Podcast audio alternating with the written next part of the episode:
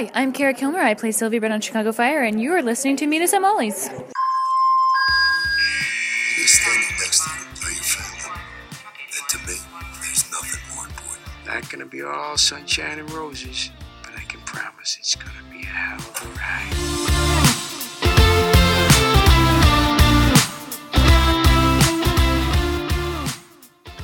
Well, hi, Shy Hearts. Been a minute for me, at least. For you, yeah, I was gonna say I was just here last week, You were. Yeah, I'm back. And uh, half of you were just like, oh, shit. Um, uh, yeah, hey, welcome back to another episode of Meet Us at Molly's. Uh, this week we are covering episodes seven. So 807, 1107, and 1007. Um, you might notice that I sound a little bit like a man. Yes, I've got a little bit of a cold. I'm a little under the weather, but it's all good. It's all good because it's my first one Chicago Wednesday back in like three weeks. Yeah. So we were just talking about how it feels like it's been like 27 years. I mean, it's not because we text every day, but like still, it's like feels like it's been 27 years. But like in Gina and Bryna time, like if we don't see each other on a weekly basis, it feels like it's been forever. Yeah. Yeah. Especially not on a Thursday. Like if even if we're like two days off, it's like, no, no, no. What? No, that's not right. We're Right. zooming on a Saturday? No, that's not no, this is No. weird. No. We were just saying before we started recording that like last week I was in Europe. I know some of you know that, but like on Wednesday and Thursday of last week, you know, it would be nighttime or whatever. And I would just be like, I this is not my normal routine. I'm not in front of the TV. I'm not like recording. This just doesn't feel right. Like something is off. Yeah. So, Yeah. It really does feel like that. Like even just with like one week off, it feels weird. yeah. It Yeah. feels really weird, especially in the middle of the seasons. Like it feels very weird. It does. It does. But I'm happy to be back in the swing. Europe was Yeah. wonderful. It was cold, but um it was nice. It was really fun. But I'm so glad to be back. So Yeah. that's good. So uh we do have some news that we have to start off with, which like what the hell, dude? I go to Europe and two more people leave. What the hell? Yeah, no, I know. Well, at first I was like, who's the other one? But oh yeah, you missed us last week when Asia left. Yeah. Yeah. At this point, I want to just like put a TikTok up of like the scene from the Hunger Games when Katniss sees the cannons go off for the first time and you see everybody's heads in the sky. Have you even seen Hunger Games? Oh, never mind. It's a totally wasted reference on you then.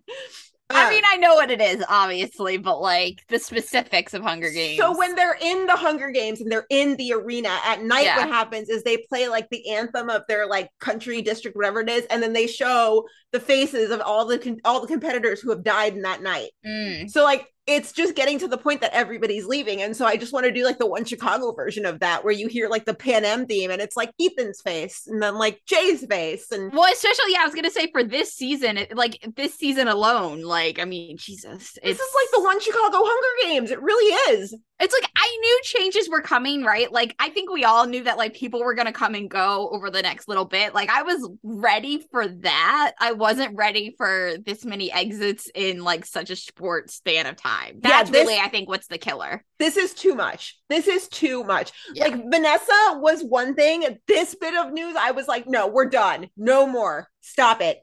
Like, Yeah, this stop. one actually. I was shocked. I wasn't. I don't know. Okay, we'll just talk. Let's just yeah. So one, I mean, I think our original friend of the pod, somebody who's been The, ori- the the original. original friend of the pod. Derek Yeah. Haas is leaving Wolf Entertainment, you guys, and that like it hurts to say. Yeah, not even just Chicago Fire. He's leaving FBI International. Like he is leaving, like you said, Wolf Entertainment as a whole. It's bananas. Um, Derek has Derek supported the pod before it even started. I'll never forget, like literally, we hadn't even put an episode out, and you, he did like one of his tw- tweets or whatever. He was like, "So what's going on today?" or whatever, something along those lines. And you Mhm. being you, you were like, "Oh, we're just getting ready to prep for like our first ever recording of you know One Chicago podcast." And Derek's like, "Hmm, tell me more." Mhm. And like ever since then, I mean, I have so many stories of things, you know, Derek's done for us and, you know, I will. I I'll never forget. I will never forget being at work the day that he posted the picture of Jesse Taylor and Eamonn. and him, uh, yeah. and been like, yeah, hey, we're listening to Meet Us at Molly's, and it just like, at, like at first I saw the picture and I was like, oh, that's cool, and I was like, wait a second, that's our podcast, like, right. He wait, he name dropped us specifically. Yeah. Like yeah, that was like two weeks into the podcast. We were like, what is happening? yeah. So this is, I mean, I don't know about you, Brenda. This is really bittersweet. Like this one, this one hurts just as much as Jesse leaving, in my opinion. Yeah, it really hurts. And I like the reason I said I'm shocked, but I'm not shocked. Like, I kind of thought that Derek, once Andrea became Derek's co showrunner, Mhm. I kind of thought Derek would maybe take a step back and really focus on more FBI International. Like, that's where I thought if he was ever going to leave, he was going to go more like full time, maybe FBI International and not do anything with fire. But I don't think I ever saw him leaving Wolf as a whole. I think that was really the shocking part for me. Yeah, same here. And and there's a quote in the article that he says, you know, he's leaving to create other new shows, which is great. Uh, but We'll also watch the hell out of whatever he does. yeah, we'll totally watch the hell out of whatever he does. We'll do many a patron bonus episode about it. Um, Derek, if you're out there, which we know you are, you're not getting rid of us. No, we're Like, still going to be emailing you, being like, "Hi." You just think you are, but you're Yeah. not getting rid of us. So Yeah. sorry, not sorry. Um yeah, it, but I mean, and and it's so bittersweet. Like the the night the news broke, and I mean, I, I say night because again, I was six hours ahead of you guys. Yeah. Um, I just was like, I just kind of sat back and I was like, this one really hurts. Like this really hurts. But if you really think about it, Derek is one man, right? He is one man. There are only 24 hours in a day. Co-running or show running one show is a lot to ask. Never mind show running two shows at the same time. yeah. That's a lot. Yeah.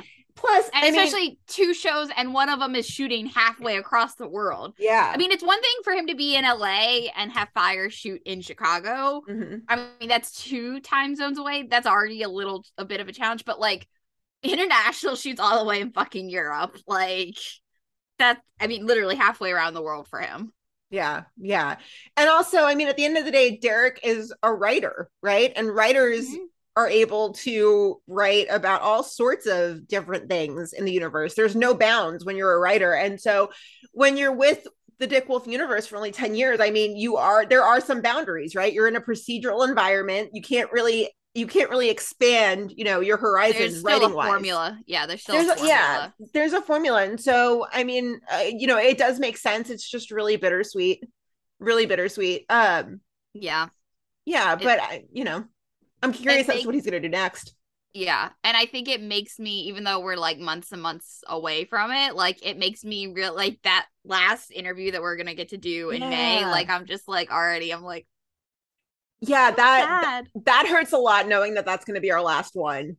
Yeah. I mean, obviously we hopefully Andrea will continue we can continue it with her, but like it's not gonna you know, it's never gonna be exactly the same. Because No, like Derek's but- been doing that for us for so many years. Andrea, you're stuck with us too. Yeah, Andrea can't No, eh, Andrea's stuck with us too. So you're totally you're totally stuck with us. Um, yeah. So uh, it's just I hate change. I hate it. Yeah, this is to be a big one. It's like, what does fire look like without Derek Haas? Like, I, I, you know, I don't know.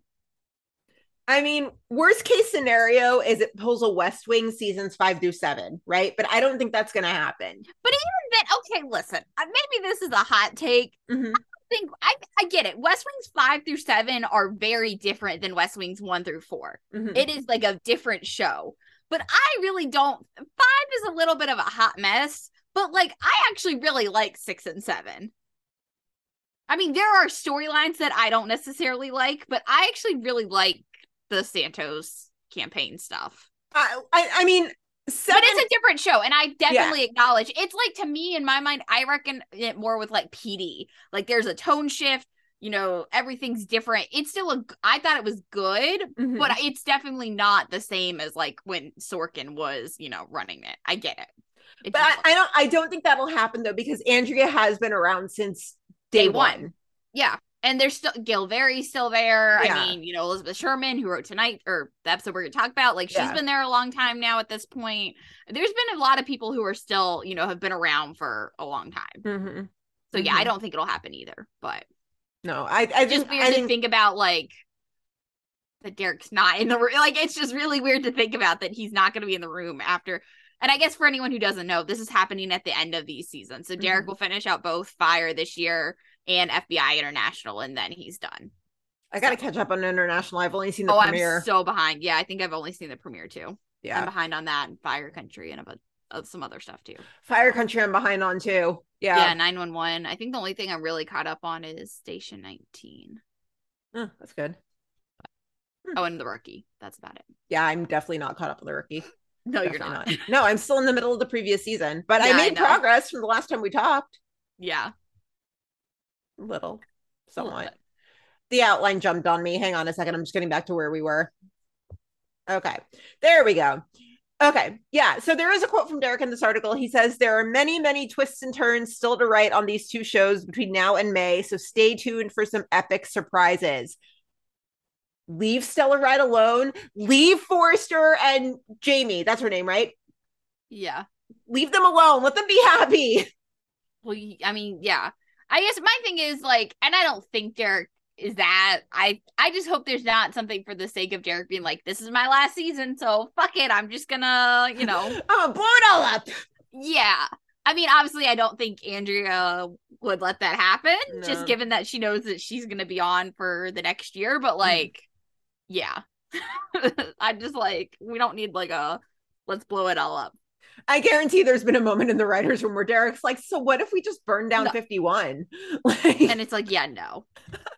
I would say though, like, kind of now that we're talking about burning things down and whatever, like, I kind of hope we get a crossover that Derek, like, I hope we get like one last kind of major crossovers that like Derek can be involved in. Like, it's gonna be weird to think we never get another crossover that he's not gonna have his hands on. yeah, you're right. You're right.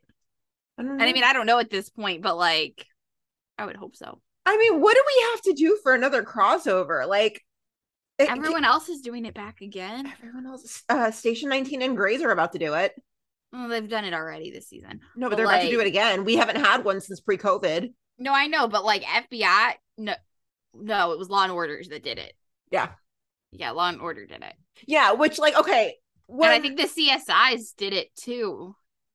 uh, probably, probably. CSIs did it this year. Okay, look, I grew up as an only child, but I still look at SVU like they're the cool older sibling that gets everything. So, like, when they have crossovers and stuff, I'm like, ah, why don't we get that? Like, where's ours? So, know. you know, just just just put the question out there.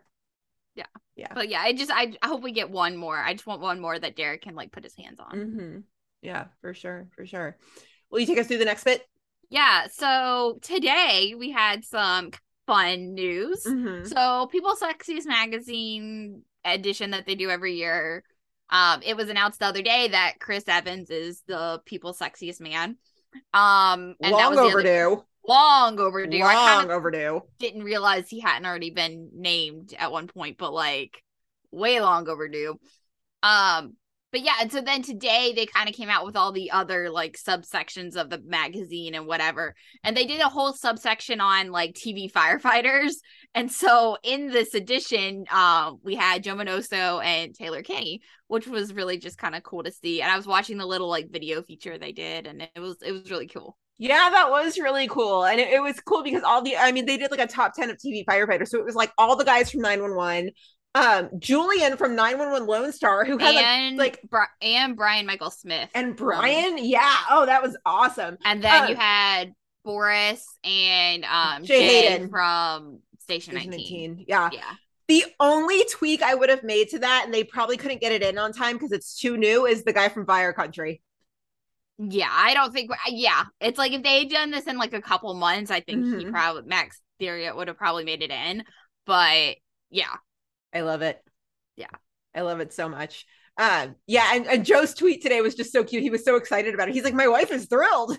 yeah. Well, it's just fun too. Like I know a bunch of people were like, "Why didn't this person make it?" It's like you got to kind of pick it. I mean, like you're doing a firefighter. I just thought it was cool that they did like firefighters on TV Yeah. and like you know honored all these shows that we obviously love because like Mhm. these are all our favorites, and so it was just you know pretty cool. It was really cool. Yeah, that was a really cool thing to see today. Yeah. Um, yeah. Julian from Lone Star, like I didn't realize he's got like a tat on his chest. I was like, He's oh, got like a bunch of them. Yeah, hi, yeah. I see you. Um, there. So, like, I was I was in Europe for gymnastics. I think Brenna made that clear last week. There's a gymnast on the Italian team who's pretty good, but really the only reason we wanted to watch him is because he's got a ton of tattoos and we think it's like super hot. So That's funny. that was really funny throughout the whole week. We're like, ooh, Nicola's in this one, cool. And then we were just like watching for his tattoos. Whatever. Um, yeah, so that was cool. That was cool. Um, we got we got good news and bad news th- today. Today being Thursday, the day before you're listening to this, obviously. Um, we got good news and bad news. Um, really sad news coming out of the med camp. Um, Desmond Gray plays paramedic Desmond on on med. He's one of the background medics. Um, he he passed uh yeah, either yesterday or the day before. Yeah. Um, sadly, he he is no longer with us. Nope, we don't know why. We don't know the circumstances. We don't know what happened, but it's really sad to hear. Like you, you, if you if you really pay close attention to pretty much every episode of Med, you will see Desmond in. he was in tonight's ep. Well, episode we're yeah, he was in this episode. It's it's and sad. had like a whole line. He, you know, yeah, like it was. He's in a lot of I mean, he's in, like you said, a lot of them. Um, but yeah, very, just very sad news. He was very, you know, I don't know how young, but like obviously young. young. Um, yeah. So it's just really sad, really heartbreaking. Really sad. Yeah. Um, I saw it on uh Courtney's Instagram. Courtney yeah, also I plays. had seen it on Twitter floating around. Um, I saw it this morning. But yeah, so very very sad. We don't know what happened, but our you know love and positive vibes to to the Chicago Med family because that that's heartbreaking. yeah, and his family too. Yeah, his family, yeah, all of it. So Yeah. um, that's about all the news we've got. As always, you know the drill. If you see anything, send it to us. Uh, yeah, you guys are pretty good about that. So, uh, no patron shout outs today. It's cool. It happens. It's all good. If you would like to support the pod for as little as $2 a month, please head to the link in our socials. Lots of cool stuff. Um, we're totally going to have to plan a patron live watch of that Dolly Christmas special once I'm back from my honeymoon.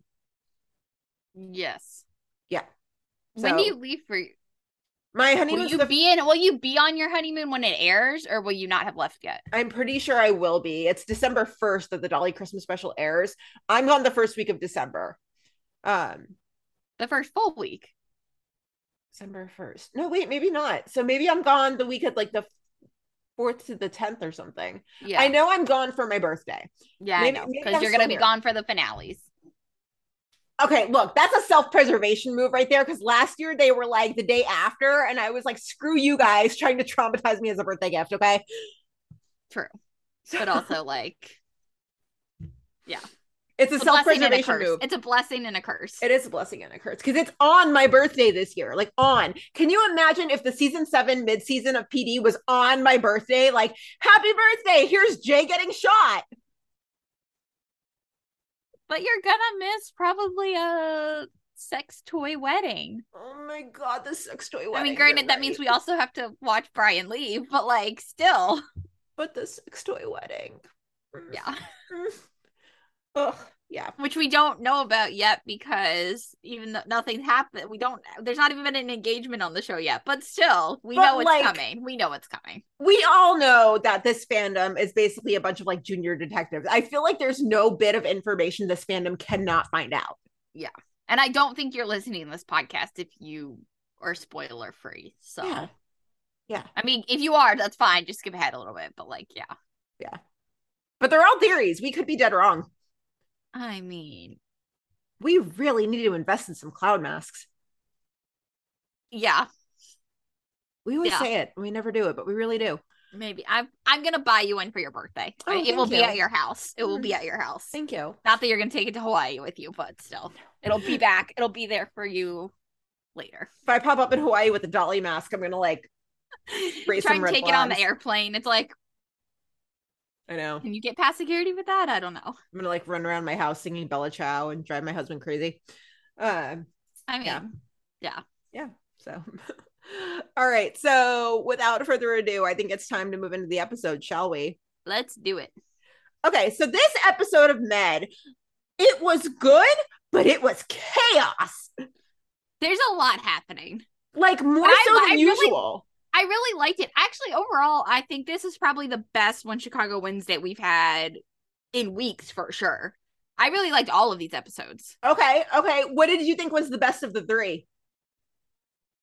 Mm, I PD maybe. Yeah, okay. I thought PD was too. And honestly, it's been a while since I've said that. So that felt good to me that I was like, I think PD was the best one of the night. I mean, which yeah, but I think I but this is definitely my favorite. Fire I thought was really good. I think Fire's been a little weak the last couple weeks, but I mm-hmm. thought I really this that felt like an old you know an older Fire. Like I I really liked all these episodes. I really did. Yeah. So I feel like this med episode was like supersized. Like there was way more stuff going on than usual. It was like usually what'll happen is I'll outline it while we watch, while it airs live.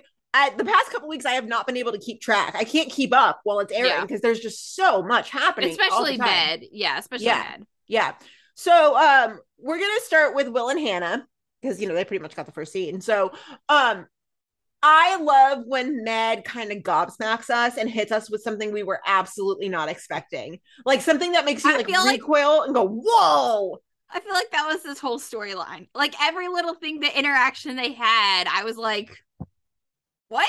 I was like, where did this come from? We Right. haven't even seen them barely interact the last couple weeks, let alone all of this. Mm-hmm. Was like, what is happening? In a good way, but like, what is happening? No, but really, what is happening? Like, wow. Okay, so we start this episode. Will and Hannah are walking in. Hannah's like, I'm gonna go shower, and Will's like, cool, I'll grab you a juice. Little bitty things. One of my favorite things about Will, which like uh, maybe just stop me now. I just we're we're five minutes in, and I'm already like my favorite thing about Will. It- what I'm about to say carries no cloud. I realize that, but one of my favorite things about him is that like he gets he knows the little things about the people he cares about like the tiny little bitty details right? When natalie was still around there was an episode where like they weren't still together and they went to some like or natalie had gone to some like wine festival with philip and she had mentioned it to will and will was like but you hate that type of wine. You like this type of wine it's like little bitty details like that I love. So I love that he just knows that about Hannah. He's like, I'll grab you a juice. Like she doesn't drink coffee or anything, just juice. But Like- I, the thing is, for me, I was like, okay, when did we get back? I mean, I know they've been friends, right? Like this whole season, it's been Yeah. fine and friendly with them, whatever. But like, they're going to the gym together. Like, when when did that happen? Oh yeah, I didn't even put that together that they, they were coming from the gym. Or I mean, some kind of workout, obviously. But yeah, they were coming from workout together, and I'm like, Okay. I was like, when did they start going to the gym together? Ethan's line now makes a lot more sense because when Ethan was like, at least you have somebody to spot you in the gym, I was like, that's random, but okay. Yeah. Yeah, 'cause Makes they a keep lot from more the sense. gym. Yeah, because she says, "Oh, I'm gonna go shower or whatever," and he's like, "I'll grab you a juice." Well, that's cute that they're workout buddies. Right, but like, where did that come from? Where did it come from? I don't know. That's cute. Okay. Okay. I like it. I like it. So we get this adorable moment of Ethan and Will talking relationships, which like I didn't even put it together that both of them are kind of experiencing second chances right now. Yeah, So I was so glad that Ethan, like, they were kind of like powwowing about it. And just Ethan was like, oh man, he's like, the second time is just so much easier. I love when he's like, turns out we were on the same path the entire time and just didn't realize it. Uh, you spent so much damn time fighting that you probably couldn't even stop and see it. But even then, yeah, and I mean, they were always. I mean, I see it. They were always on the same path. They just were so stubborn in their ways of going like down the same path that it then ultimately made them diverge from that path. Yeah. Yeah. So I I love that Ethan. Like, I, I just this exit that they're crafting for Ethan, if it goes the way we think it's gonna go, just Which it masterpiece. Masterpiece. It's really truly one of the best. I mean, I think it's up there. I mean, it's gonna be up there. It's either gonna be this exit and Jesse Spencer's exit is like the best one Chicago exits, you know. Mhm. And probably better because we at least knew that Brian Tee was leaving, so I think we can appreciate this exit more. Jesse Spencer's hurt because It was out of it nowhere. was coming. Yeah. Yeah, it was crafted well, and I think it made sense for the character, but like it just hurt because it was coming out of nowhere. This one we can appreciate, be like, okay, you know, this is like, mwah, chef's kiss. This is so fucking such a good exit. And the fact he that has he's to gonna go, like, this is the way I want him to go. yeah, and he's gonna ride off into the sunset. Like we don't have to worry about him in the white space. We just know that like he's good. Yeah. He's good. Well, and I, I think it makes me really appreciate all these moments that he's having with these characters. Like, I really love this Ethan and Will moment. Like, Mhm. granted, we don't see a ton of them, but like, I really enjoyed this one. And then, especially the Ethan and Archer moment, which we'll talk about later at the end Mm. of the episode. Like, I thought that was great. Really, just all the Ethan and Archer stuff this episode, I thought was really good. But like, it just makes me appreciate those moments too that much more. Yeah. Yeah. Yeah. So it turns out there's a scrub shortage. I don't understand. I don't either. I don't either. When we read this in the episode description, we were like, what the fuck? Like, how does that how does that happen? But I'm kind of glad they did it though, because we got to see everybody work in their normal clothes. And for some reason, it was like a minor touch that made a big difference. Okay, but what? Okay, I feel like we need to talk about which we can talk about Crockett's a little later when we get to Crockett. But mm. like, I thought it was funny because like Hannah and Will or like, okay, well, we're gonna go change. You know, we're gonna go to the hospital thrift store. We're gonna find new clothes or whatever. But like, I would have thought you would have just want like, why couldn't they just keep wearing their workout gear? I thought that would have been more comfortable. More comfortable, but like I mean, they you know presumably they were like sweating in it and stuff. I mean, I guess, but like, but then they wouldn't let Maggie wouldn't let like Kai or you know anyone else change. Mhm. And so then I was looking at Kai's outfit and I was like, okay, that can't be great. Yeah, Yeah. I don't know. Also, which hospital has a thrift store? Like, why does the hospital have a thrift store? Yeah, that's a good question. I know our local one doesn't have a thrift store. I mean, unless you wanted to call it Lost and Found, but then you would have just called it Lost and Found, like a thrift store. Yeah, I I don't feel know. Feel like that was just one of those things where they were like, we have to, you know, Hannah and Will need new clothes, and like they can't go to the mall, so like. We'll just say the hospital has a thrift store. Sure, no one's gonna question that. It's fine. I, I will say Will did better at the thrift store than he did after his place burnt down. Yeah. Yeah. Yeah. Going to court did not do him very well, but no, he did better at the hospital thrift store. So I there go ahead. No, I was gonna say, I guess it's the because that was lost and found, right? When he after when he like went to court, he they were like, oh, they dug this up from lost and found. So like, what's the difference between the lost and found and the thrift store? Question.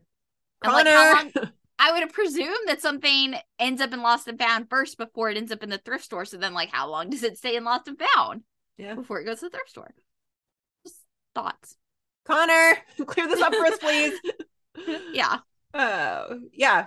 All great questions. All great questions.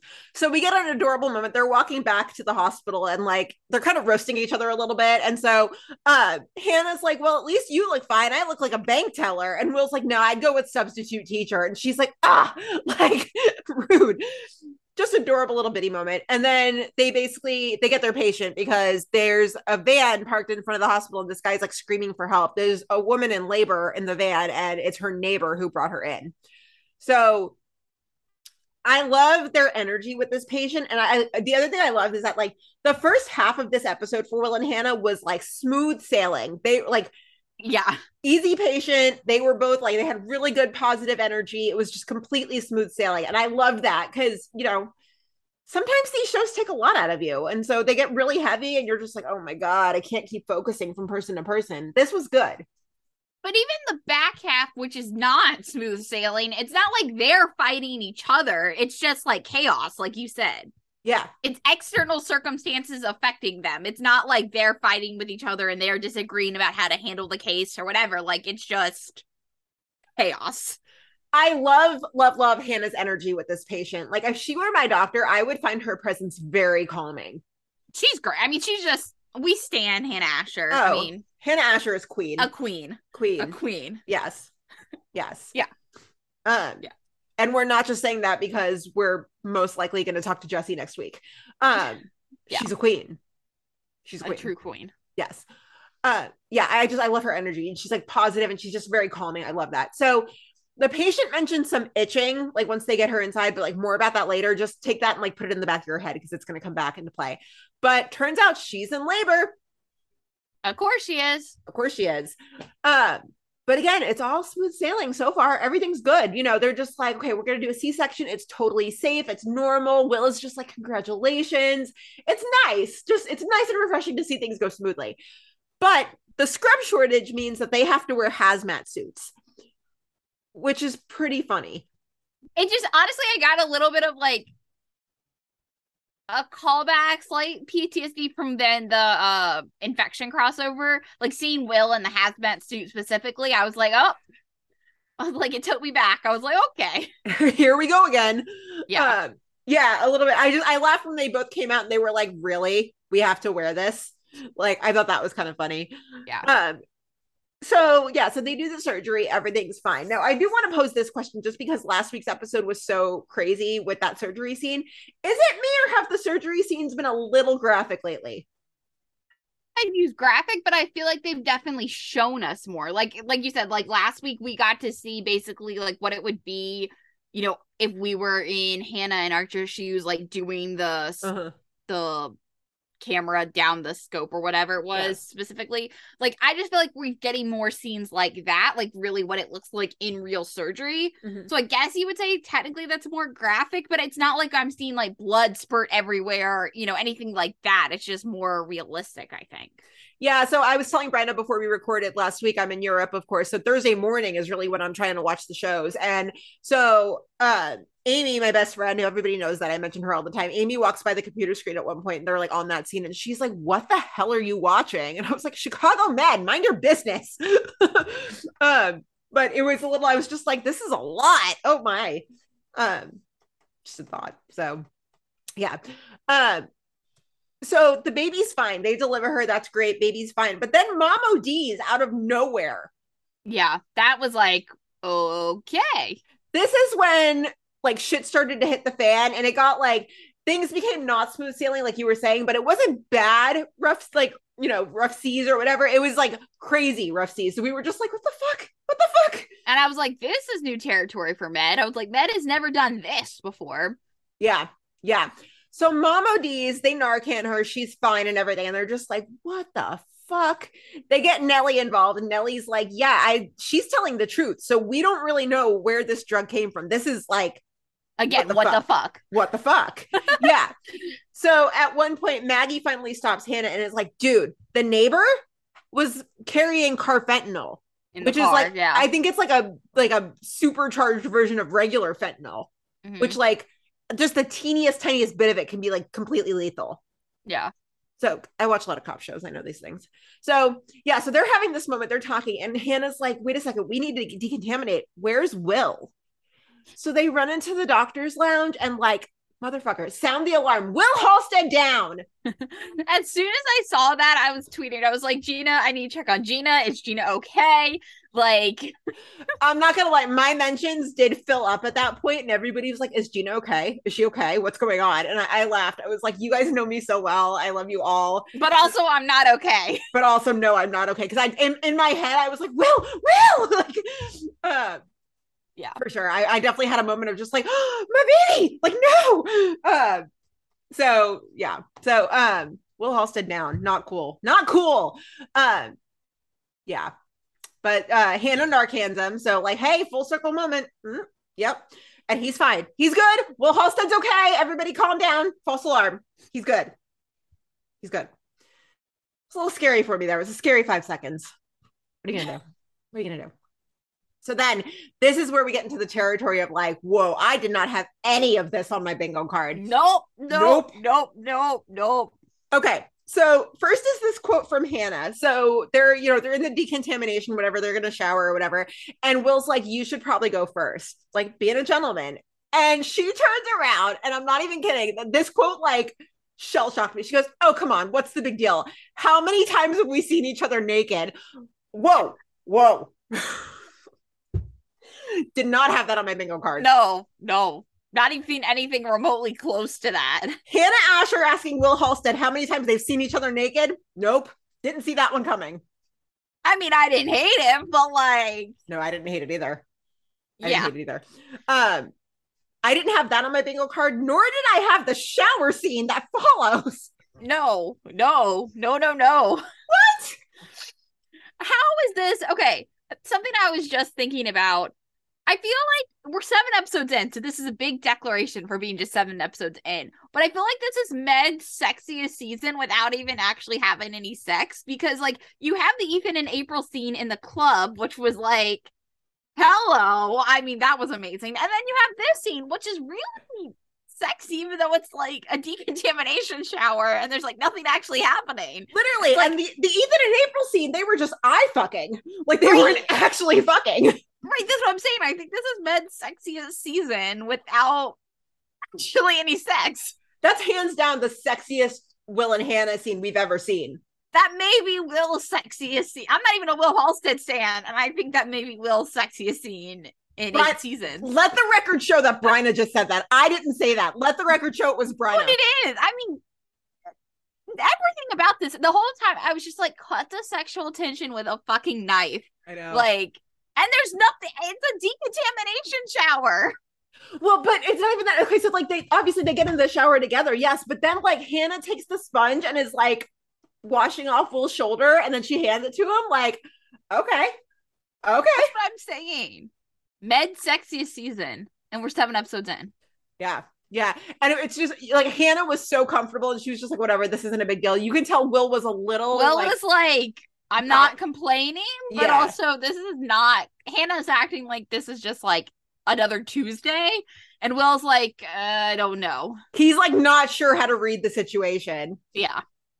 Uh yeah, but then and then of course Hannah's like, this is a full circle moment because when we met, you narcanned me. And Yeah. I couldn't even focus in on that at that point. I was like, this is a full circle moment, but you're both like naked in Naked the shower in the shower. together. you haven't even rekindled your relationship, and we just went from zero to shower scene. Like, Yeah. happening? I did not, again, did not see that coming. Not No. complaining. No. Did not see that coming. No, I totally loved it. I love when Med absolutely just shell shocks us and we're like, shit. Well, you know who wrote last night's episode? I don't. Who wrote it? Um, Steven. Was it? Okay.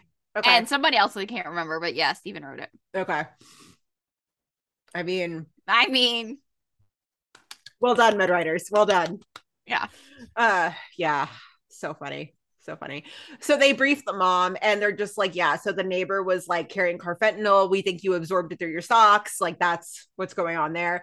And Will Will kind of like gives into the moment. And so he's just like, Do you want to get something to eat? Like, you want to just grab something? And Hannah's like, I'm gonna hit a meeting on the way home just to be safe, but you are welcome to join me if you'd like to do that.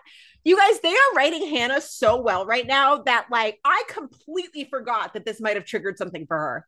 yeah. Completely forgot that, like, oh, she was an addict. Mm-hmm. Hannah Asher for president. Just Yeah, she's come so far. It's just like un- insane. yes. Yes. Just queen. Queen Hannah. Yep. Queen Hannah of Gaffney. yeah. So um she did invite him along though. I think that's that's gotta mean something, right? You're not just gonna invite any of your friends along to a meeting. Question is, so I've seen the theory around going around that like obviously if we are getting um the sex toy wedding in the Mhm. mid-season finale, that like does something happen between Hannah and Will? You know, like do they have sex? Do they have, you know, just kiss or whatever, whatever at the wedding? Like I don't know. Like, I just don't know. I mean, obviously, I think it's obvious that they're probably going to do something between Hannah and Will. But, like, are we heading there that soon? I don't know. Because this kind of came out of, I don't want to say nowhere, but it's like we haven't really had any Hannah and Will for the last, like, four episodes. It's been all Hannah and Archer. Wasn't the was it this episode that had the description of like Will and Hannah grow closer? Is that next Yes. week? No, that was this one. Ah, okay. Okay. I mean, but even if they like hook up in the mid-season, is that even going to compare to the surprise shower scene from this one? I mean, if this is a casual shower scene, then that's some high bar set for I mean, you want to talk about you want to talk about going like from 0 to 60. We literally went from home plate to like right to third base. yeah. Casual Will Halstead sex metaphors. Normal night on the podcast. It's fine. What Anyway, but I just, even I just, I. I- like I said, we've had so much Hannah and Archer that we've barely had any Hannah and Will, and now we're back on Hannah and Will, and I'm like, okay, so now where are we going? I don't hate it. I don't hate it. I can be with whoever she wants to at this point. I'm just again, Queen Hannah Asher. I just, I don't care. Yeah, no, Queen Hannah, and also, I mean, okay, and we'll get into this more in the PD portion, but like the people who Jay left behind, I'm worried about. Okay, so I'm happy that Will has someone right now, because I mean, True. he doesn't have anybody otherwise. He has Hannah, and that's it. Mm-hmm. So I'm happy he's got somebody there to look out for him. Good point. Good point. Yeah. Yeah. So, uh, yeah, that's that's about all we've got on on William and Hannah. But like, mm, surprise shower scene, no, no big deal. Um, Again, med sexy season. I'm calling it season eight. what's the big deal? How many times have we seen each other naked? Hannah, ma'am. Yeah. Oh goodness. Okay, so next up, we've got Crockett and Zach and Dr. Charles. So, Brenna, take it away. Okay. So the episode starts and Zach gets this patient. It's a woman. And as soon as I see Zach getting a patient, just every time I see one of the interns with a patient, I'm like, oh shit, this is not going to go well. Like, and just every time my gut. And it, this one didn't, it was not Zach's fault. None of this was Zach's fault. No. But just as soon as I see that, I'm like, oh, that does not, nope, nope. Mm. But anyway, so Zach is working on this patient, and Dr. Charles is just kind of supervising because there's no other attendings in the ED. So their patient is a 50 year old woman who fell trying to scale a fence, and she's very confused when she's coming comes in. She's not with it, and like she starts screaming about like taking it out, taking it out, and they're like, "What are you talking about?" And all of a sudden, she just leans over and stabs herself in the stomach. We're like this is two the minutes into the screen. episode. Yeah. This is, Yeah. you know, it's going to be a long night when. Yeah. So elsewhere, we have Crockett. Crockett is with Dayton and Nathan. Nathan's fine. But because again, we have no scrubs, we get like a less suited up version of Crockett without the jacket, basically. And it is like mwah. Oh. It's Ugh. so good. Um, And I don't know like- why Crockett came to the hospital in basically like his best dress, you know, but like I'm not complaining. um, hat tip to the wardrobe department on that one because that shirt, Mwah. beautiful. Oh man, Mwah. it's so good. He looked so good. So, oh my god. Again, just to add to this being Med's sexiest season, we're just gonna that that image. Um, people did the top 10 like sexiest TV firefighters. I need them to do the sexiest TV doctors next. oh, but that who okay, who else would be on? Okay. Ooh, okay. Let's think of all the doctors. I'm trying to think about right like the doctor shows. I mean, someone from Grey's, probably one or Link? two from. Do you put Link? Yeah. I mean, I I don't know who else is on. I don't watch the Grey's that much anymore. No, I don't either. Um, okay, let's go with Link from Grey's. Now I'm trying to think of all the other networks. Now the resident, you go with Conrad, right? Because like Matt yeah. Matt. Yeah, I don't watch New Amsterdam, but I imagine I you would put Ryan Eggold on that list. yeah. Or the other, I don't know his name. There's another doctor on there who I um. Oh, oh, um, oh, what's the actor's name? I know exactly who you're talking to. No, I think he might be on The Resident. I could be wrong. Um. Okay, wait. So the good doctor. I don't know if you put anybody on that list. I'm just trying to think about doctor shows in general right now You that put, are like currently on the air. you put Richard Schiff on there just because he's a legend. Um, I'll hail anybody who's ever been on The West Wing. Okay. Uh, okay. Let's think. Let's think. The Good Doctor. I just don't know what else doctor shows are on right now. I know. I think all the doctor shows on CBS got canceled. Yeah. Are there any on like streaming or cable? Um, I don't think so. can't think of anything off the top of my head. But so then you end up with like five from Grey's Anatomy. Or more from Chicago Med. Hey, now Oh yeah, true. That was the whole point of why we were talking about this. I'd put Ethan on that list. Uh yeah.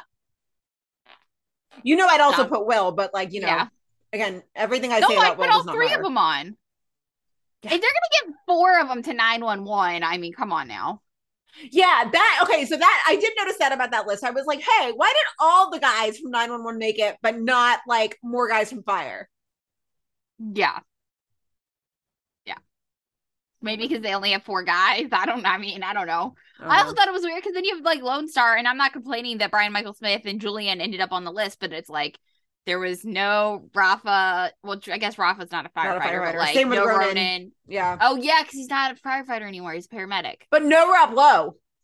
Yeah, no Rob Lowe. Um, and no, I can't think of the guy who plays um Judd. Uh, Jim something. Yeah. Yeah, Um, but yeah, I would have put Judd on that list. Yeah. Why I gotta be 10? Why can't we just expand it? Um, yeah. And then we could also talk about like the 10 sexiest TV cops, and we could be here all night if we did that. So we'll spare you. But Crockett would definitely make that list. Oh yeah. Yeah. Oh yeah. Let us know what doctor shows we're missing. We're just blanking right now. We're thinking of ones like currently on the air. Because if you wanted to go all time, I think we could definitely like Oh yeah, for sure. ER for, For sure. sure. Like Uh, know, Yeah, for sure. yeah.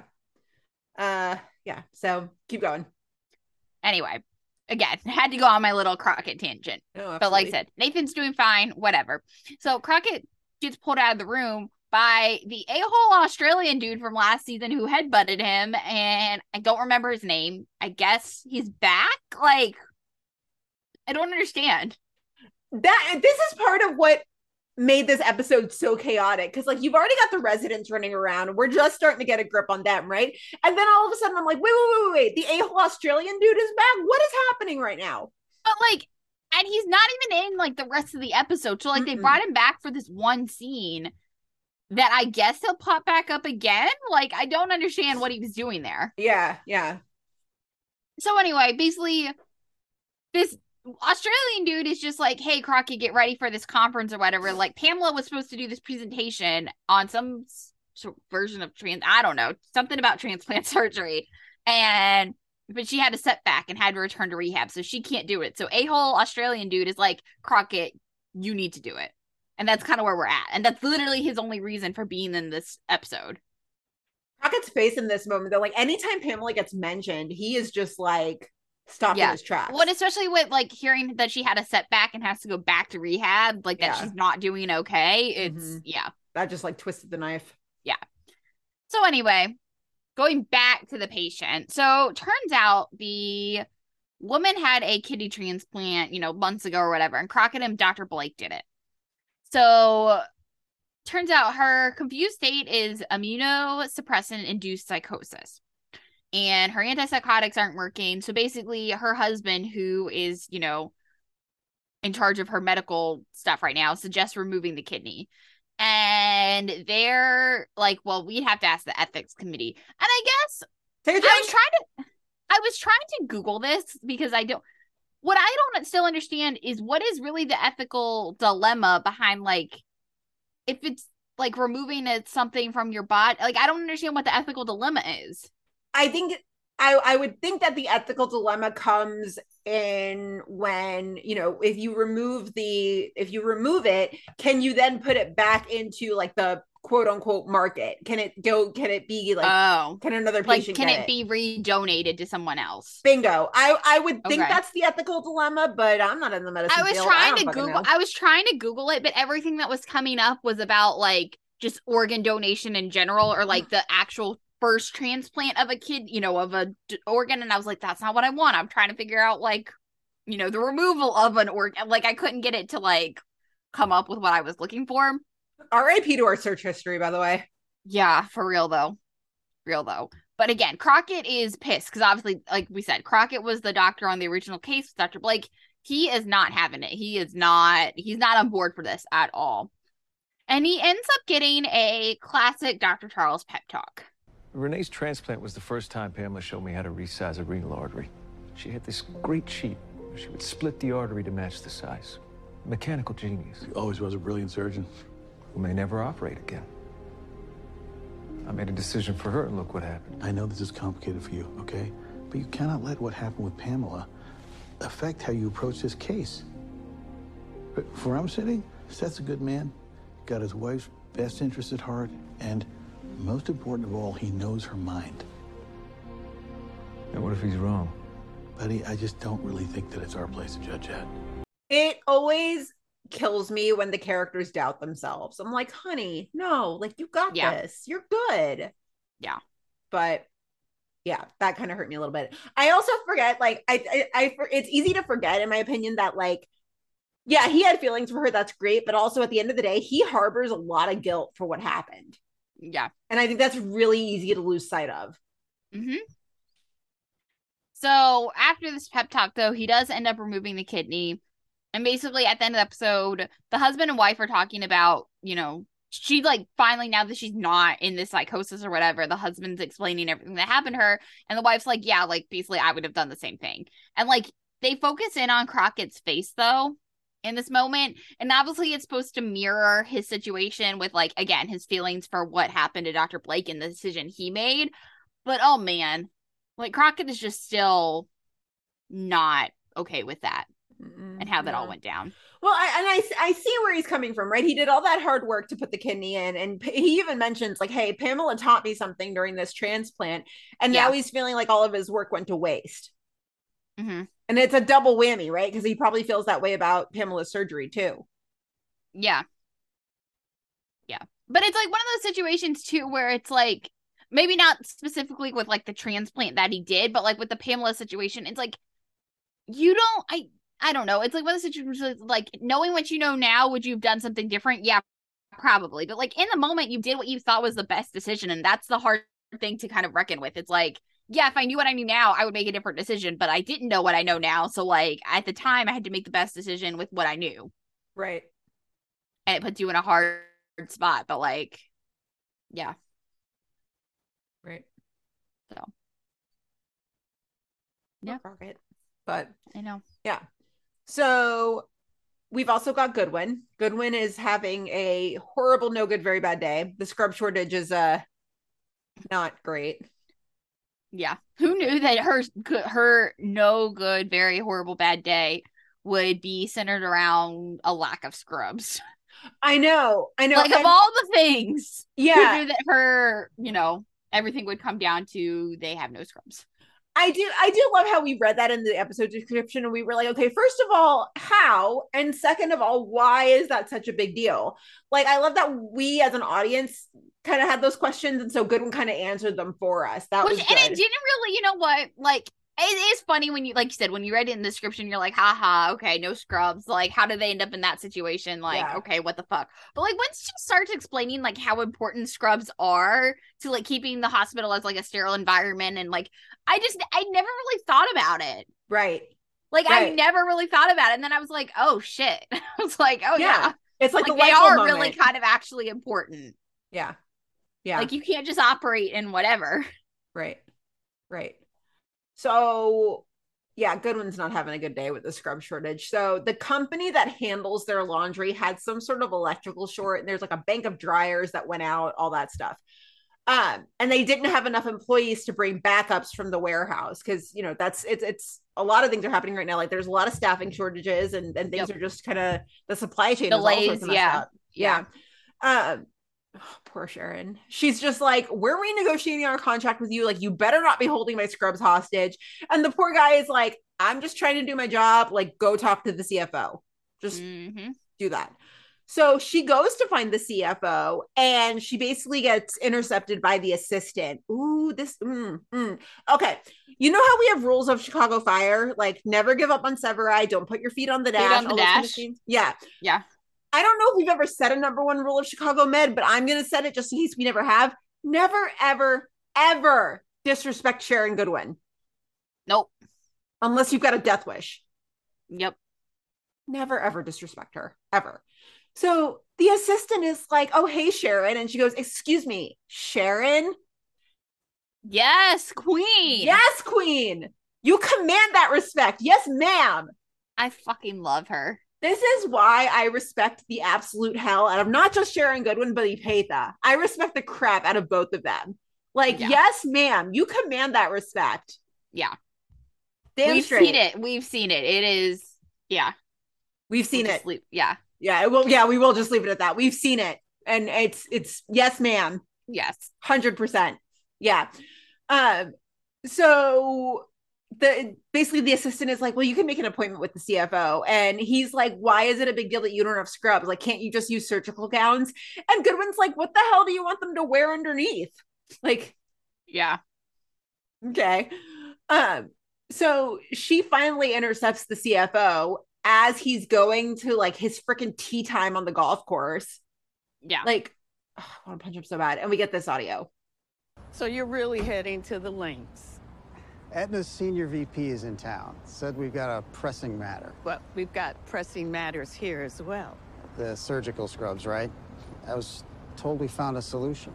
Hazmat suits? More of a band-aid than a solution. Yeah, whatever you call it. It'll do for now. Fred, I don't know if you're aware, but the hospital's kind of falling apart lately. And it's not a good look when the guy who's supposed to be holding the glue is off working on his handicap on a weekday. Lakeview Linens is trying to jam a 30% increase down my throat, Sharon. The hospital just can't roll over and accept terms like that, not if you want to keep the doors open. Scrubs something we can do without for a bit if we need to.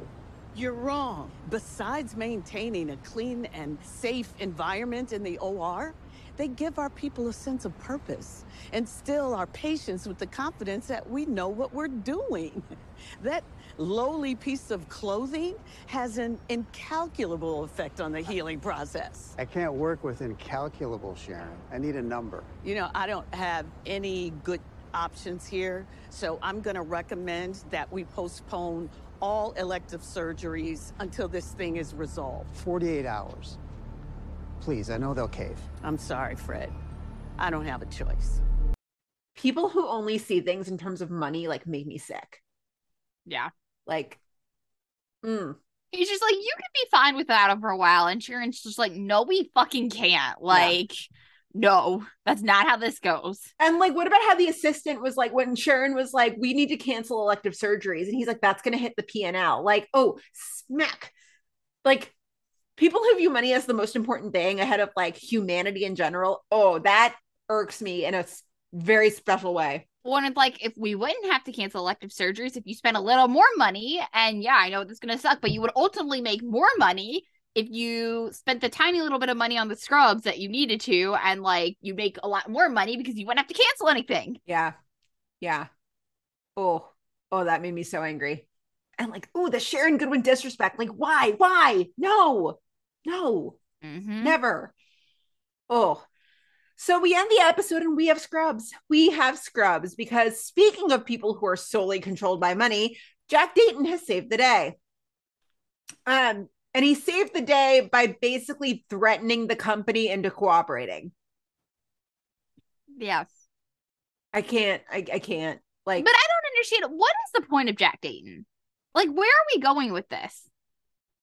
I mean, I think it's to show that even though he he, you know, guardian angels are good, but like maybe they're not all they're cracked up to be. Like I there's something ugly is going to come out about him at some point. There's got to be. I think so too. We just haven't gotten there yet. Because up until this point, I mean, even this isn't like the worst. I mean, we've seen a way worse. Like there could be a lot worse things, but like, I don't know. Up until this point, he hasn't really done anything that's even like remotely shady. No, exactly. And I mean, he even like engineered the machine in that one episode, which like okay, that was kind of cool. Like that was good. Yeah. Um yeah, so like I, and I was torn on this one, right? Because like I wanted to punch that Meacham guy. I was like, this guy's fucking like all he cares about is money. He's just like missing the point completely. And then Jack goes and does something good with his money, but also like Yeah. I'm not a fan of the fact that he basically like he like like he he used money as like a bargaining chip of just like you better cooperate or you're not gonna get this money. Like I can't, I can't like people who operate that way just make me so angry. And so like I'm torn. But then so Jack uses his money for a good thing. Granted, his his like the means were not great. Justify not that I wouldn't say they justified the end, but I'm about to confuse myself. But then he goes and says, like, let's get a shot for social media. So are you in it to do good or are you just in it for the clout? I think there's both. Yeah.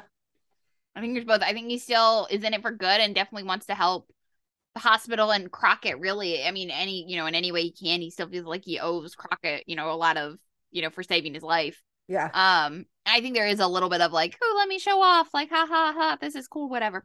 But what I was dying and what I kind of want to get your opinion on, I Yeah. um, okay, what would okay? Because he's like, oh, they're good for you know med social media feed or whatever. What does med social media feed like? Is it like fun? Like, is it fun with like you know trends and you know dance videos and whatever, or is it just like very just like plain Jane, like someone made a bunch of graphics on Canva, which is fine, but like, is it a fun hospital feed or is it like a run of the mill hospital feed? I love this question so much. I love this. Okay. I imagine that the Chicago Med feed is probably very dry. Like Shentu probably hired a firm to handle their social media. And so it's really just a bunch of stuff that like talks up the hospital. And it's like, hey, did you know we have one of the leading OBGYNs in Hannah Asher? Like one of Yeah. those kind of things.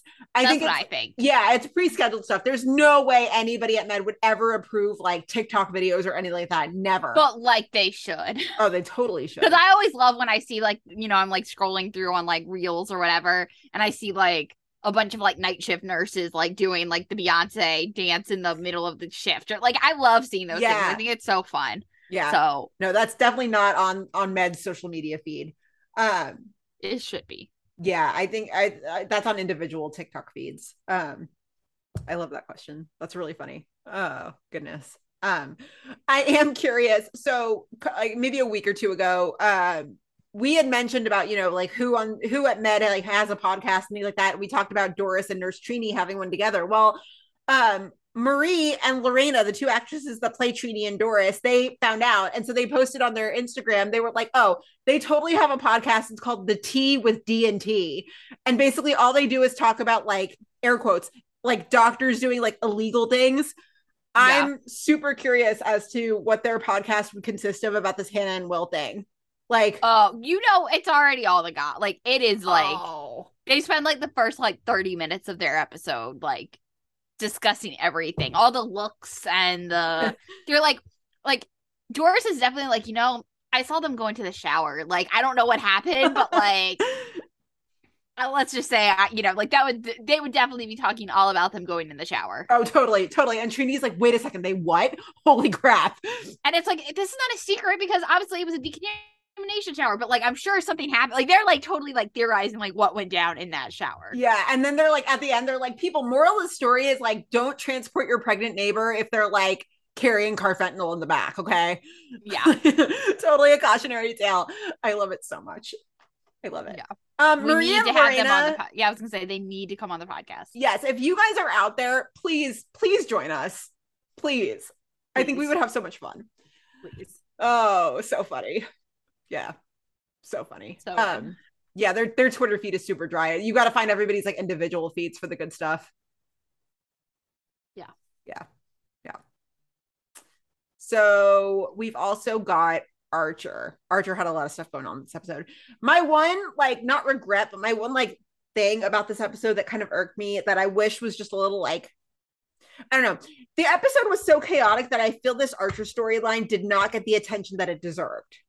I I do agree. Like what we got did pull up my heartstrings because again, now I'm apparently an Archer stan this year. But Mhm. like, yeah, I definitely thought, especially because like the whole promo was centered around this.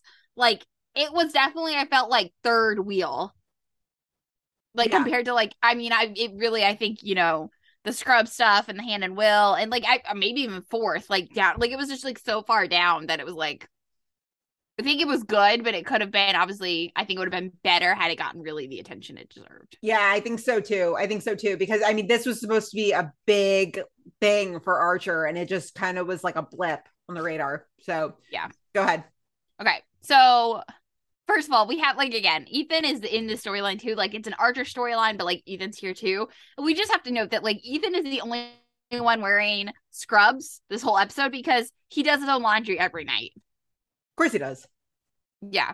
And I'm trying to remember, like, I would definitely remember sometimes, like, not all the time, like when my dad was a doctor and he would like do surgery or whatever, like, sometimes he would leave his scrubs there and they would get washed like through the hospital. Uh-huh. But definitely sometimes he would come home and like bring his scrubs home and like do them. So I guess it really just depends on your pref. I, I don't know.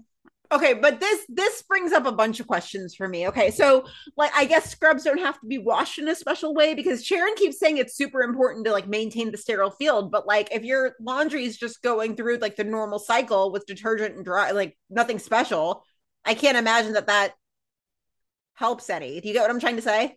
No, for sure. I but yeah, I mean, I like said, I definitely remember times coming, my dad coming home like wearing his scrubs, and my mom would like throw them in the wash, and he would just like wear them again. like eventually, he would take them back with him. You know, the next time he went back to the hospital. So how do scrubs help maintain the sterile field then? Is it in the fabric?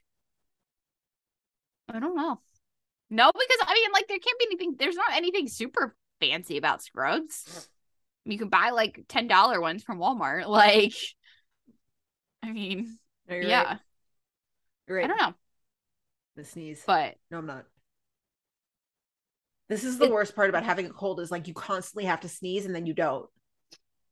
but it's obviously just very much an Ethan thing too, like something he definitely picked up on his time in, in the Navy, like for sure, Oh yeah. Oh, like 100%. totally Ethan. Yeah.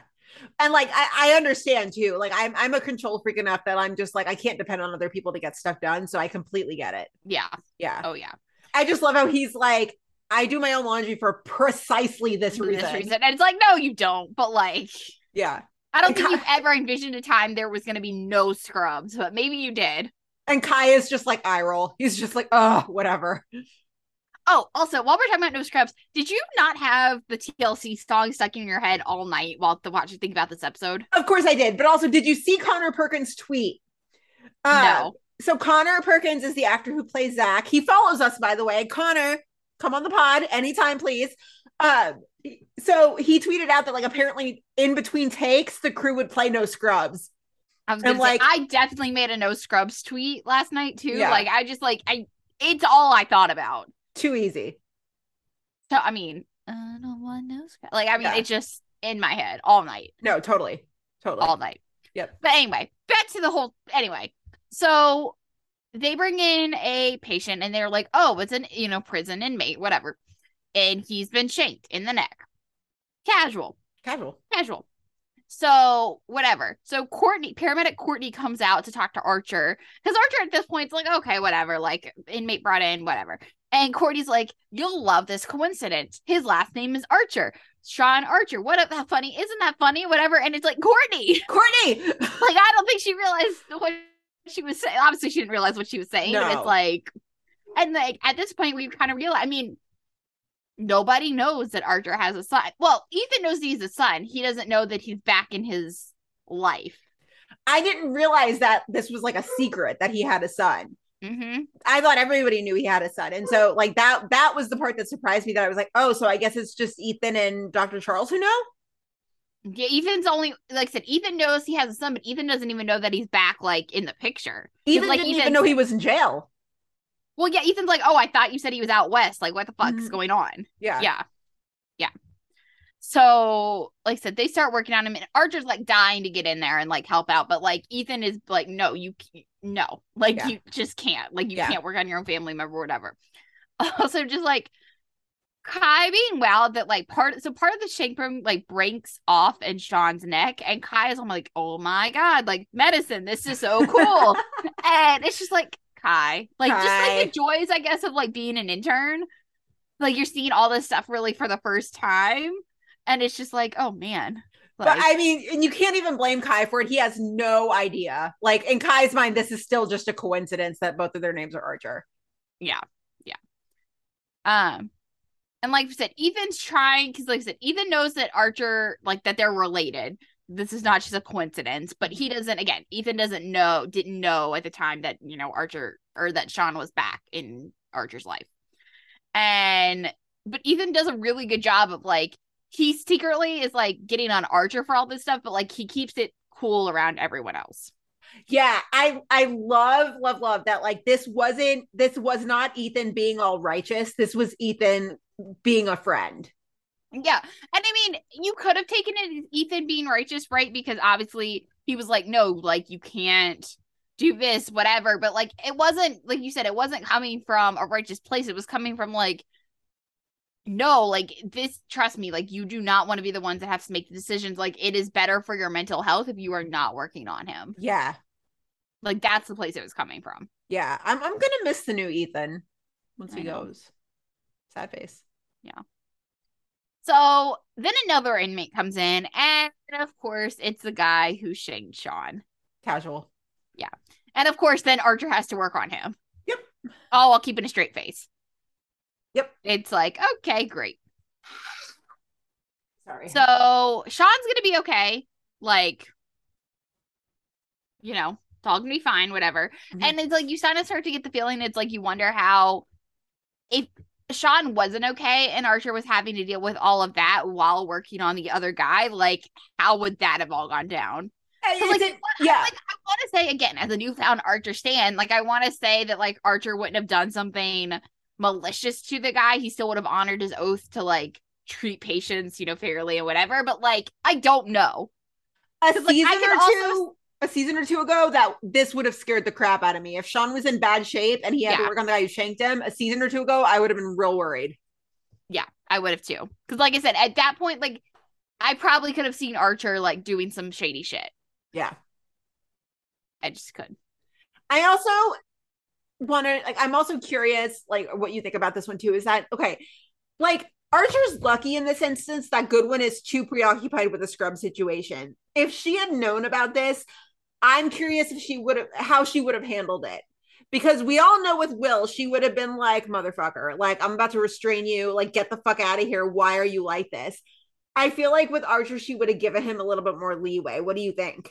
I think so too. Only because I mean, granted, even without knowing that much about Archer's situation with his son specifically and like Uh-huh. those specifics, like Archer's a lot older, a lot more mature. Like he's not, you know, he's been through a lot of shit. Like I do think that like that plays a role in how he would have handled it. Will being, you know, younger, you know, more willing to probably just jump the gun on something. I think she definitely would have had to rein someone like Will in a little bit more versus an Archer. yeah yeah that's fair So Ethan orders a CT scan, and then we get this. Hey, hey, what's uh, what's with the chest CT? Looking at the post-insertion x-ray, I'm concerned there's still a hemothorax. I placed that chest tube. It's fine. I'm sure you're right, but there could be a retained clot. A CT will give us a better image of the damage. Well, you didn't think about running it by me first? We both know you can't be the doctor of record on this patient, Dean. Look, if anything were to happen... What are you saying? That I can't remain objective? I know I couldn't if I were in your shoes. Look, man, maybe you're a better man than me, but why put yourself in that position? It's a good thing you're not wearing my shoes. then. If you can't stand down, I'll have to take this up with Goodwin. Please don't make me do that. so what is archer gonna do when ethan leaves like who's gonna keep him in check I don't know. Yeah. Honestly, I really thought about. I mean, Hannah, I guess, because Yeah. Hannah and Archer are now like BFFs. Yep. But still, it yeah, it's been on my mind too a lot. I love this scene. I love this scene and just how Ethan's like, please don't make me like, please don't make me have to narc. I don't want to do that. Yeah. But I will if I have to. Yeah. Yeah. So the guy ends up needing his chest tube replaced, and at first it looks like it's gonna go to shit. Like it's like a real kind of touch and go for a second. Um, but Archer ends up saving the day. Yep. And yeah, everyone's gonna be okay. So then we get this Ethan and Archer green screen green screen balcony moment because the green screen balcony is back. It's back. It's back. It's been a while, but it's mm-hmm. back. Yep. And we get this moment. Boy, some father I turned out to be. huh? I'll let my son drop out of my life for 15 years, let him drop into addiction, prison. Just today, I helped save the life of a guy who tried to kill him, and who very well may try to kill him again. Yeah? I mean, I had, I had exactly one job protect my boy. And I failed. I could tell you that you didn't have a choice, that we took an oath, but I don't think that'd be much comfort. How come you didn't let me know what's going on with Sean? I was ashamed.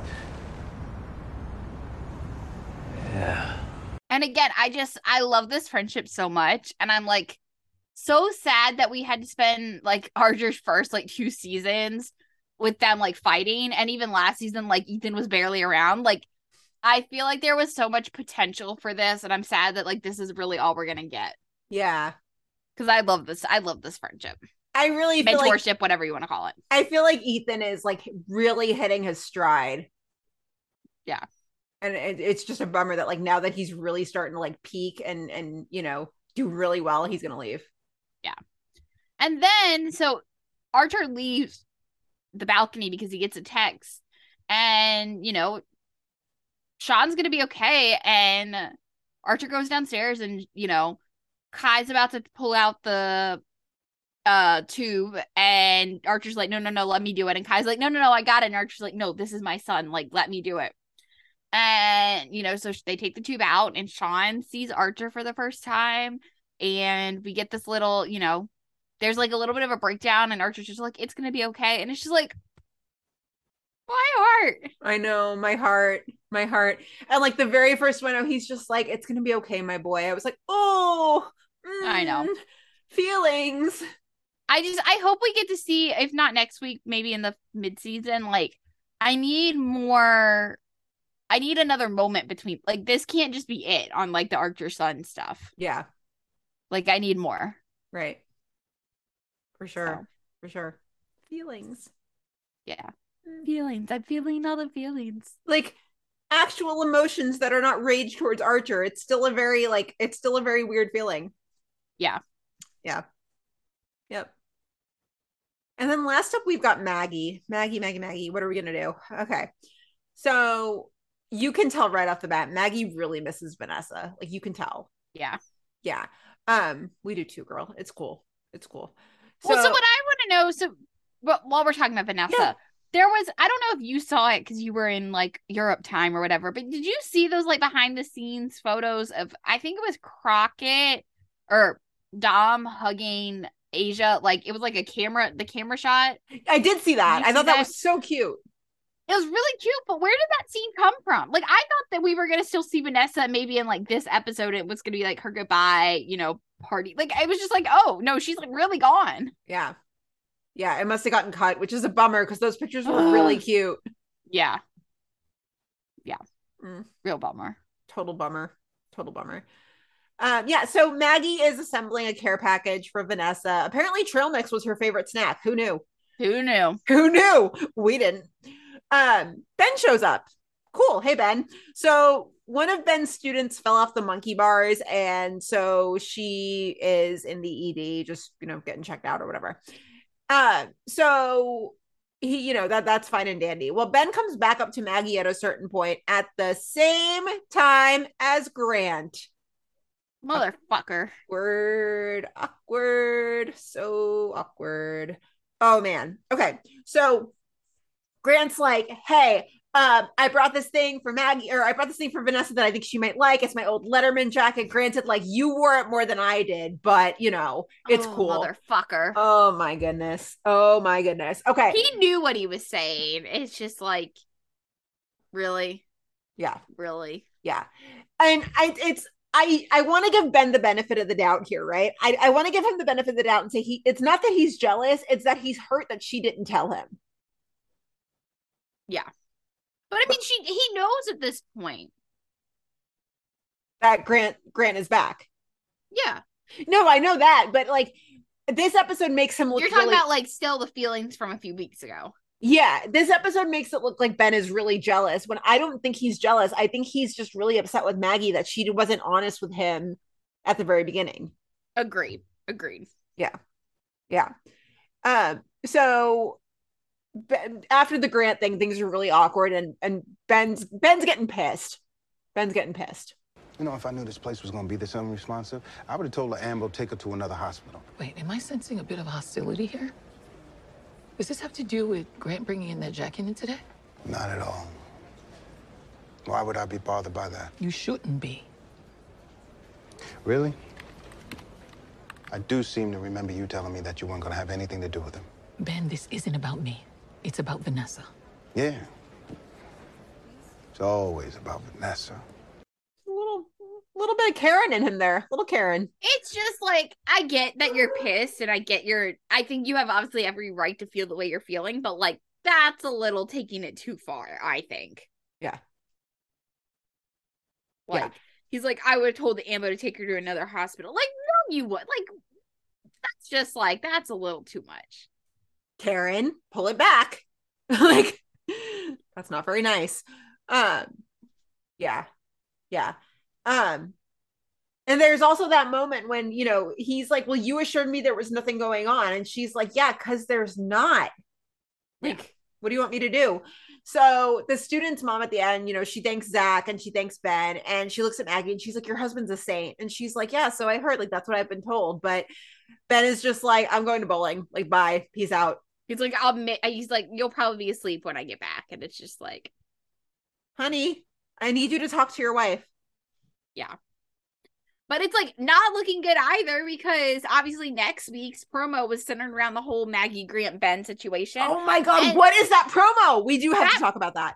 Yeah, so obviously the promo is like Grant shows up in like some car or whatever and like convinces Maggie to get in and go for a joyride. And then they go for a joyride and there's a car crash with Maggie and Grant in the car. And it's just like, I mean, granted, uh, I will say this. I said in the group chat last night, like, I don't necessarily like Grant, but like, I don't need him to die either. Yeah, and and Lauren, Lauren from the locker room has a theory that Grant's gonna Grant's gonna D word. Yeah, she called that like weeks ago.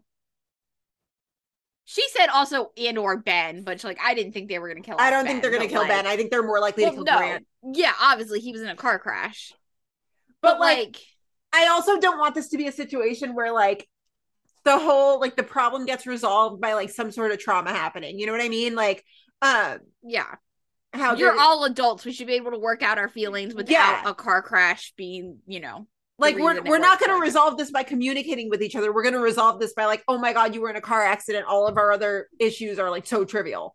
Yeah. Yeah. Yeah. What the fuck was that promo? Like, leave Maggie alone. For real. That was yeah, yeah. Again, stuff we didn't expect. No, that was the theme of last night's episode. It was. It was indeed. It was indeed. Any other notes on Med? No, but a, I mean, chaotic, but a really good episode. Yeah, good chaos. Chaotic is not always negative, but chaotic, but like a really good episode. Chaotic good. Yeah. Chaotic good. Yeah. You got a Will and Hannah shower scene. What is life? what? Yeah. What? Yeah. We got Crockett in that shirt too. Oh, that shirt. God bless that shirt. Yeah. Yeah. So we were really winning last night. We were winning. We really were. We were. Uh, and we were winning not just because of the shirt, because of a lot of stuff that happened on fire as well. How's that for a segue? That's a good segue. 10.0 execution. Okay, so fire time. Here we go. This was a good one. This was, like I said, my favorite one in a few weeks for sure. Actually, I- maybe one of my favorites all season. And I'm, I'm really happy that this ended on a positive spin. Like the positives just kept building up until the very end. And then it was like the ultimate positive. And I was like, all right, for once I don't feel like completely destroyed after an episode of Fire. This is nice. Well, it just felt like, like I said, there it was like a little bit of comedy. Like there was just like it was just really. It felt like a I- a normal. I feel like that's a weird word to use, but like a normal episode of Fire. Yeah. Yeah. It was good. It, was good. It was it was like a, it was a mix of like there was drama, but it was also like the feel good stuff that balanced it out. Yeah, absolutely. Yeah. So um let's start off with our other queen, Stella, because Mm-hmm. she's our other queen. Queen Hannah Asher, Queen Stella Kidd. They can share the title. It's fine. Brenda, take it away. So yeah, so we start off with a Girls on Fire session. Been a hot minute, but we do. And we start. We see our queen in training, Kylie, in the turnout gear for the first time. Yes. Which I love. Obviously, she's doing a drill. We are like that much closer to her becoming an actual firefighter, and We- I'm like yeah. here for every minute of it. We just like we're all collectively manifesting Kylie for candidate in like season 12. Well, and Caitlin was doing um like a Q&A Yeah. on Instagram yesterday and I, she was just talking about she's like yeah like she was you know she used to have like part-time jobs and now she's like acting full-time and you know she was talking about like obviously wearing the turnout gear in last night's episode and blah blah blah and I was just like okay Caitlin's acting full-time now like now is the time like Kylie's about to obviously become a I'm just like this is the time This like is this is the time this is what we want Yep. make it happen Yep. make it happen. And we also get like supportive hubby stuff too because he like shows up and he's just like, "This is great." Whatever, like it's just like it's really cute. Like everything about this is like All of it. Chef's kiss. Yeah. Yeah. And we get to see Macy, who we know was obviously the first like graduate from Girls on Fire and is now like almost a full on, you know, graduate of the academy, like her grad academy graduation Saturday, and she's helping Stella lead the session. And it's just like a whole like full circle moment. It's very cool. Beautiful. Yeah. And Bowden even says Bowden's like watching at one point. He's like, you know, like this is a great achievement. Like to see that Macy's getting ready to, you know, graduate from the academy is like very cool. So we get to Macy's graduation day, and Stella is like so proud. She's just like full on proud mom mode, and it's like really cute. Oh my god! And she's like taking selfies with the girls, and oh, it's so sweet. Yeah. Until she meets Macy's mom, and Macy's mom is basically like, you know, I'm, you know, she's really sad, you know, sad, you know, kind of about obviously the fact that Macy's gonna become a firefighter because, you know, she's like, every time I hear the sirens now, like, I have to think about, like, oh, like this could be Macy. Mm-hmm. And, you know, she basically, I mean, she basically tells Stella, she's like, basically, if anything ever happens to Macy, like, I'm gonna blame you. And she's, I mean, she's like, just know that that's on you. And like, Stella is so hurt by that. Oh, yeah, yeah. And I mean, I get where the mom is coming from, you know, and she's also saying, she's like, look, like, this is my daughter now. Like, I have to worry about Yeah. this. And it's because of a fire that you put there. Yeah. I, I, I get it, but, you know, it, it's just one of those things I that get you it, but you- focus on. Yeah, I get it, but like, that's not the way to have this conversation Right. at all. So they're at Molly's later that night, and Stella's telling Severide, you know, about like what went down or whatever. And he's just like the most supportive again. Severide for like husband of the year award. Because he's like, you know, like we can't control what happens on the job. He's like, that's why I'm so tough on my cadets, like when things get ugly. And she's like, Yeah, but like your cadets came to you. Like I'm the one that recruited these girls into Girls on Fire. And he she's like, you know, I did it to inspire, empower them. And she's like, But Macy's mom's not wrong. She's just like, you know, I'm putting them on a track for a job where their lives are on the line. And Sev's like, it's the best job in the world. Like you have inspired, you have empowered them. Like the rest is out of your hands. Like you can't do anything about it. Oh my God. Supportive husband of the year. Right. He's the best. Yeah. Yeah. Because it's true. Nothing he said is, I mean, she has done nothing but inspire and empower these women. And like, like you said, like there's really, I mean, like you can only take someone so far and then you have to just let them, you know, figure it out. I can't express enough how much I freaking love Stella and what they've done with her. Like words just can't express. I mean, she is she is an example of, you know, hey, you can write a woman on TV who has it all. It's possible. Yeah. She's crushing it. Yeah. So next shift, you know, Stella's quizzing Kylie, and you know, at one point Stella asks her a question, and Kylie's like, "Well, that's not in the note card or whatever." And Stella's like, "No, Kylie, you got to know this, whatever." Kylie answers it, it's wrong, and Stella kind of gets on her a little bit or whatever. And then all of a sudden, Stella changes her tune and is like, "Well." You may want to try like holding off on applying for the academy. And Kylie's like, I don't understand. Like, I've got six months till I turn 21. And like we always said I was gonna apply, you know, as soon as I turned 21. And like she's Kylie's just really confused. And like Ritter's looking on at this moment and he can like he himself can see just like how hurt Kylie is by like what Stella said. Mhm.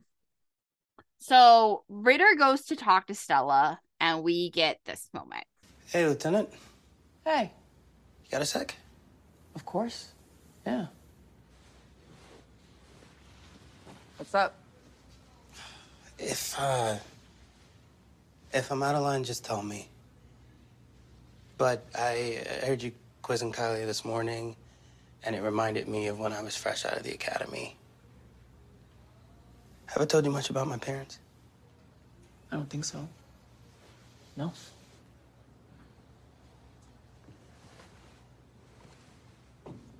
Well, they didn't want me to go to the academy. They thought I'd get myself hurt.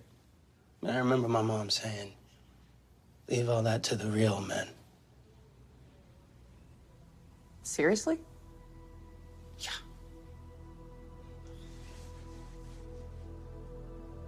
We had our issues, to say the least. So I had to show them that I could be as tough as my Uncle Anthony, the firefighter. I studied hard. I worked my ass off in the gym and graduated. But their words, they stuck. And the doubt kept creeping in. That's why Mouch found me in that stairwell frozen. And I just put that seed of doubt in Kylie's mind. My uncle was my hero. And Kylie's hero is you. What you think means a lot.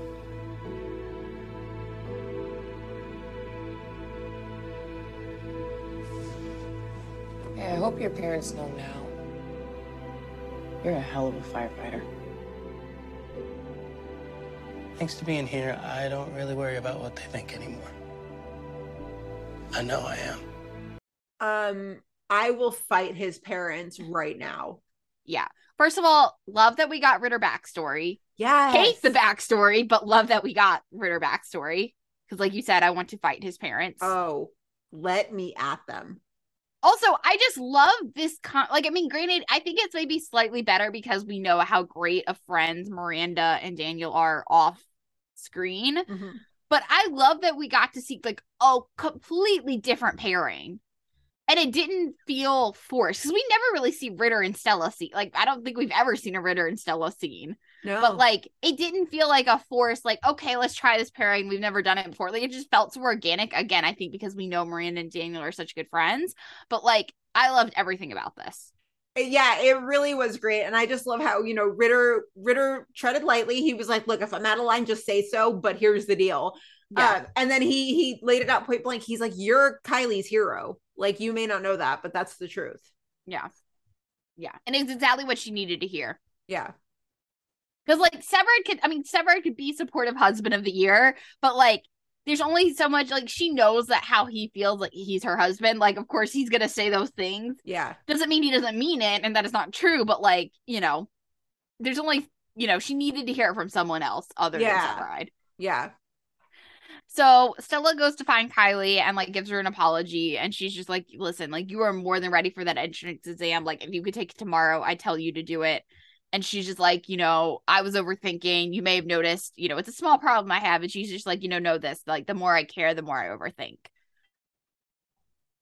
But I think it just, I again, I really hope we do get to see Kylie, you know, take her exam, like go through the academy. You know, like I want to see it so bad. same And especially because I think knowing that we've already had Kylie for the last couple of seasons, like if you're looking to transition to a newer cast of characters, like that would just make the most sense in the world. So like use someone we already have on the show and we all already love and Uh-huh. like transition make that transition with someone because you can do that and i just think it would make all the sense in the world it really would i mean we know her we love her we trust her it would be perfect yeah yeah It really would. Um, so the episode ends and Stella and Severide stop by like what's gonna be Macy's new firehouse. Um, you know, starting next shift, and they go after their shift, of course. And she, you know, Stella just asked the lieutenant to like look after Macy for her. And I just thought this was like really cute. yeah yeah nice way to end the episode. love it Yeah. Um, we did have a listener thought that I kind of wanted to discuss. So Allison G said, Normally I love the Girls on Fire storylines, but it didn't sit right this week. There were aspects of it that were really good, like Stella and Ritter's conversation and how it resolves with Stella's realization about misplaced anger and going to Macy's new firehouse.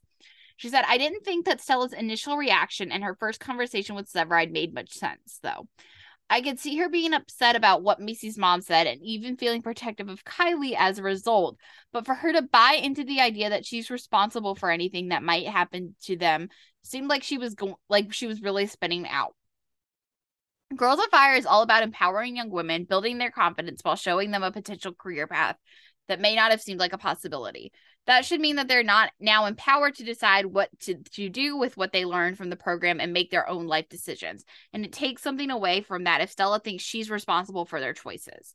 Also, as a lieutenant, Stella is much more directly responsible for the lives of the firefighters who serve under her and orders them into dangerous situations every shift. She must have had to come to terms with that when she became an officer.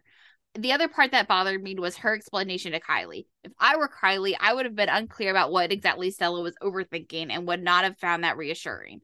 I think that it would have been much more powerful scene if Stella had been more upfront with her and said that this is an amazing job, but the risks are real. And especially because she cares so much about Kylie, she wants Kylie to make sure she's making this decision for her, the right for herself and for the right reasons, and going into it with eyes wide open about the reality of being a firefighter.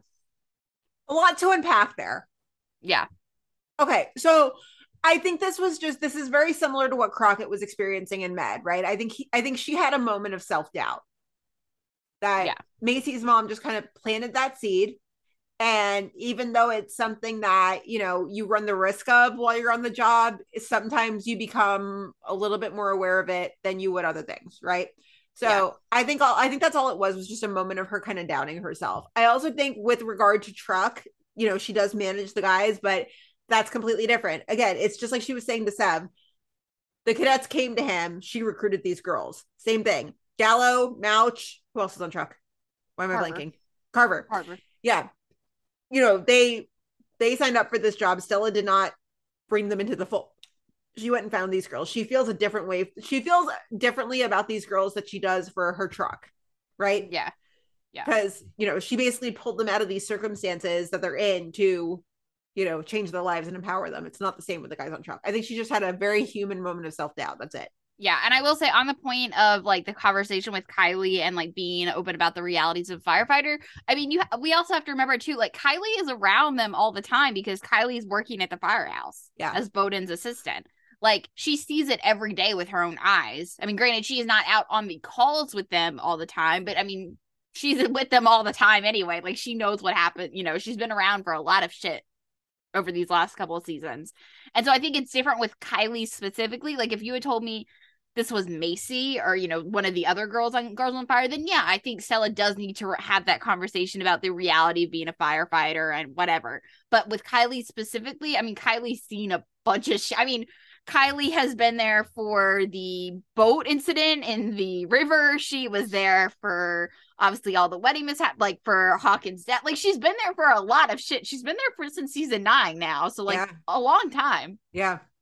So yeah, I think with Kylie specifically, it's a little different. But yeah, I do think if it was a different person in Girls on Fire, then yeah, I think that would be part of the conversation for sure. I think Stella definitely sees Kylie as a little bit of a little sister now, too.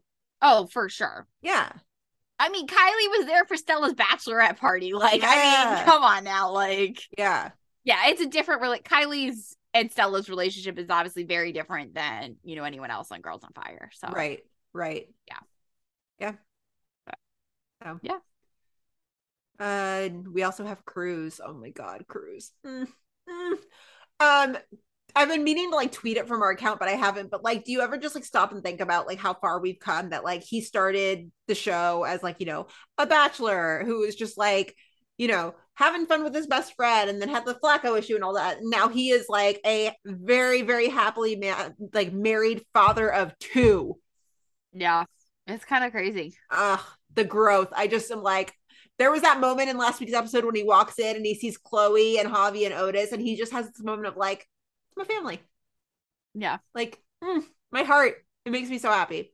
yeah, Okay, so Cruz is distracted as fuck because, as we know in last week's episode, the adoption was going great, and then they were like, Leon's name popped up in a gang database. Like, we're fucked. So, Cruz is pretty distracted. He's very on edge. He's not happy, and so Herman is like, "Look, like you're gonna get a, you're gonna get a call. You're gonna be fine. Like it's it's gonna happen. You've just got to be patient." And Cruz is just like, "No, like leave me alone. Not gonna happen." So Cruz is continuously distracted, and at, at one point, like he's he's talking about something, and Sev's like, "Cruz, stop it! Like, quit! You're going crazy." Well, every time he gets a call, he thinks it's from the adoption agency. It's the robocalls that he's going nuts Yeah. about. He's just like, "Ah, freaking telemarketers!" And Sev's like, "Cruz, pull it together." Well, at Molly's, he finally gets the good news. The adoption's going through, and Javi's gonna be a son. My heart. yeah. That was I did love that moment. I will say I do have one critique. I mean, I don't want to be like critiquing like a good storyline, you know, like that Javi's gonna be a Cruz. Like I feel yeah. weird, but like I will say, and again, not that I wanted it dragged out longer, but it's like last week you introduced this problem, and it's like, oh, we can't adopt him, you know, because of Leon or whatever, and then it's like just like randomly, like in a storyline that's barely even in this episode, it's like, oh yay, okay, Javi's gonna be a Cruz, yay! Like it's just like if you're gonna introduce the conflict, I would have like liked the conflict drawn out, like to actually make it a conflict. Yeah. Like, cause I really thought they were gonna like Voight was gonna pop up and like it was gonna, you know, there was gonna be a conversation between Cruz and Voight. Like, yeah, like I just thought there was gonna be more to the conflict. And it's like if you were gonna resolve it this quickly, I would have rather you just resolved it last episode when you could actually see the reactions with like Chloe and Javi and like have them be all together for the reaction. Because I think that would have been like it was cool to see Cruz find out in Molly's with like the 51 family, but it's like if you were gonna just have this resolved so quickly, I would have rather seen them all find out as like the Cruz family together last week. The Cruz family. But like, you know, so like it was just kind of like, okay, if you're gonna dra- if you're gonna introduce the conflict, you should have just like actually had the conflict. Right. Right. If you don't want to introduce the conflict, then like let me have gotten my Cruz family moment, happy moment last week. All I'm saying is Javi and Makayla played it when? Yesterday. Make it happen. Yesterday. Yesterday. Yesterday. Can somebody write that one shot of a Javi and Makayla And if it it? already exists, we need it. We need it. Send us that link ASAP, please. Yeah. Yeah. I need it so bad. So bad. Oh my gosh. Javi's gonna be a Cruz. I had like like the happy tears were like forming in, in my face, and then PD started. Yeah. I will say, and I'm just like, I'm happy that finally we had like, especially because I, I think it's adoption month, awareness month. Yeah, yeah. And so, like, the fact that, oh, first of all, just on top of that, like, I think it's really cool. But, like, we finally had an adoption go. oh, Well, Makayla's went well, but, like, you know, especially on fire, it's like Louis, you have other track records of it not going so well. And it's just like, I always love to see it go well. It just like I'm just so happy for Cruz that like he's just he found the love of his life and now he's got two boys. He's a boy dad. Like, oh, Yeah. oh my heart. Yeah. I love it. Mm. Hmm. Mm. Oh, okay, so next up we've got Herman. Brandon, take it away. Yes. So this storyline, just like every time we get like a Herman focused storyline, I'm just like reminded of like how much Herman is the heart and soul of the show. Yeah. Like, Yeah. he really is. And this episode was just such a good reminder of that. So all of 51 gets called to this like highway accident where like a semi tipped over and like basically ends up crushing a suburban. And so Herman climbs in to try and stop the bleeding. And they don't make it clear, but like again, this is another instance where I'm like, why is a guy from Engine doing the work of like Trucker Squad? I don't understand. Great question. I didn't even think about that. It's just like there's sometimes I'm like, why is Engine here? This makes no sense. I'm like, I don't understand. I, that didn't even cross my I mean- mind. The only thing that got me, I was like, man, Herman, like he just like slid in there so quickly. I was like, Spider Herman? Okay. Yeah. Um, but anyway, so Herman's the one that climbs in, tries to stop the bleeding.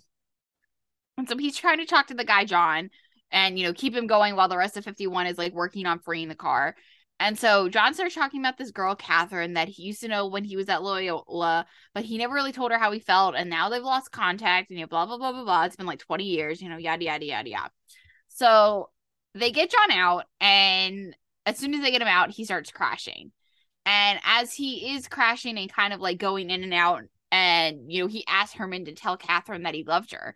And Herman is in the moment and he agrees, but as soon as like John leaves in the ambo, like you can kind of tell that Herman not regrets saying yes, but he's just like, oh fuck, like what did I do? Like Yeah, what yeah. did I get myself into?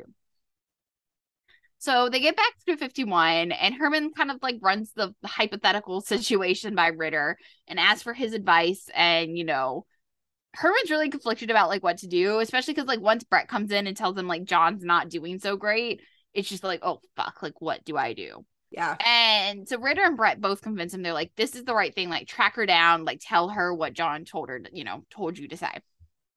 So we're at Molly's and Herman is like really struggling to find Catherine because he's like, I tried Googling it and they're just like, you Google just her name. And he's like, yeah, yeah, yeah. He's like, it used to be so easy. You would just call 411 and, you know, or look it up in the white pages. And it's just like, Herman. I know. I, uh, Darren's just like, I did a Google search. What? I found her. Yeah. He's like, oh, I did this and this. I found the wedding invitation and it linked to this LinkedIn and blah, blah, blah, blah. And here she is. So the next day, Herman leaves Catherine like a long rambling message about like, and basically like gives his whole life story in like the last two days. Um, hi, it's Christopher Herman. You don't, know, me, but, but here's what's happened to me in the last two days. so I met this guy who says he knows you, and then this happened. Yeah. Oh, Herman. So Brett comes back from med and she's like, Hey, great news. Like, John's doing better. And Herman's like, Oh, fuck. He's like, I just left the message. And he's like, I shouldn't have even done that in the first place because, like, I shouldn't be messing with people's lives. And now it's all, I've like blown everyone's lives up. So Herman goes to visit John at the hospital and is telling him all this stuff. And he's like, but guess who else shows up? Catherine. Hmm. And we have this like really just cute little reunion. And of course, now Catherine's she was married, you know, had gotten remarried in the time that her and John were apart, but now she's divorced. And it's just she was really sad when she heard that John was in the hospital, and of course had to rush. It was just like really cute moment, really cute moment. Yeah. Um, and so then later at night, we're at Molly's and Herman and Cindy. I don't think we've ever seen Cindy and Molly's like ever. I don't think so either. I mean, this uh, this episode in terms of execution, like hashtag blessed. We had like you got a Herman story, and he's like the heart of the firehouse, right? And then you've got the Cruz thing that's heartwarming. You get a Cindy sighting, Yeah. and then like even the Mouch storyline was just like a plus plus. Yeah. So we get a little backstory though on Herman and Cindy about like of course like of course they're high school sweethearts. Uh, Like of course they are. But it's just like really cute how Herman's like, "Yeah, I almost didn't ask you out like you know, like I was really nervous and blah blah blah blah. But he's like, he ends up, he's like, you know, this was the best decision of my life, and it's just like, I knew they were high school sweethearts. Goals. I Such knew it. couple goals. Oh my god, so cute. The best Herman and Cindy forever, forever. ever. I feel like we need like Bowden and Donna, Herman, Cindy, Trudy Mouch, just like couple goals, like shirts. Like I feel like we need that as merch. Yeah, yeah, I like that. I feel like we need that as merch. They are goals. But So yeah, that's the Herman storyline. So sweet. Hmm. Adorable. So this Carver slash Violet story was crazy. Kind of weird. Yeah. Kind of weird. Okay, so they're at the accident site and Carver tries to get this bystander to like back up. He's like, You need to stand behind the line. And the guy's like, Yeah, okay. And he doesn't. So the guy just like doubles down and he starts taunting Carver and then he starts taunting Violet and Brad. And like, what is this guy's deal? Like, surely he's got better things to do than just like heckle firefighters. Like, Yeah. okay. So Violet and Gallo are walking out of shift and like first of all barf. Um I wasn't happy about that that they were walking side by side. I was like get away from her. Leave her alone. Not yet. Um but all it was was you know they were just like walking out and talking and they they spotted the guy again. The guy from the highway cross he's across the street just watching them like super creepy. Yeah. And so I before either of them can say anything the guy just gets in his car and leaves. Creepy Weird. totally weird totally weird. By the way if you're a valo shipper please don't come for me. I'm just you know i'm, I'm still i'm still grieving hawkins too. So like don't come for my head. Um so at the start of the next shift the same guy shows up again and he starts taunting violet. You leave her alone sir. Yeah. now you've gone too far. Just protect hannah protect stella and protect violet at all costs. Mm, and Haley. And haley. And Kim. And kim and just And all the women of all of the women of one chicago yes yeah. Yes, every single one. Uh, yeah, so he starts messing with Violet, and this is the point where I'm like, I would like to punch you. Leave her alone, please. So Bowden comes out and gets the guy to leave, but they go out to another call, and the guy literally follows them and starts taunting them again. Dude, like, surely this guy's got better things to do. Oh my God. So Stella's like, we're going to ignore him. We're not going to engage. We're going to let the cops handle it. Okay. This Yep. is what's happening. So this heckler, his name is Edgar Weston, and it turns out that his dad died in the wedding tent fire from what the premiere. Yeah. Yes. So so remember the guy that they pulled out of the wedding tent who was like horribly burned, like Violet couldn't Yeah. get a tube in or anything. That was the dad. Yeah. Which was, I mean, I don't want to say nice because again, that's but like a good callback. Like if you're gonna do this storyline to like call it back to a previous incident we already have seen, and we all be I'll be like, oh yeah, that was not good. Like I thought that worked really well. Yeah, I it made do, the storyline work really well. I do love a, a well executed callback. It was good. Yeah. yeah really good so he shows back up at the firehouse and you know he's just like my dad's gone like you did this this is your fault and violet violet doesn't snap but she lays it out for him You think you're the only person who lost someone? Violet. The only person who has had someone ripped away from them? It is a living hell, and I know it. Feels like you're drowning. Because every day since he died, you haven't been able to breathe. It doesn't make any sense, but every day you wake up and You realize that he's still not there, right?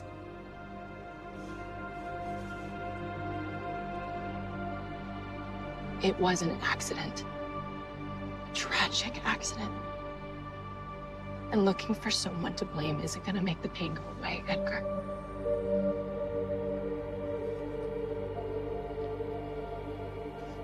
It would have been their 40th anniversary last week. My mom won't get out of bed.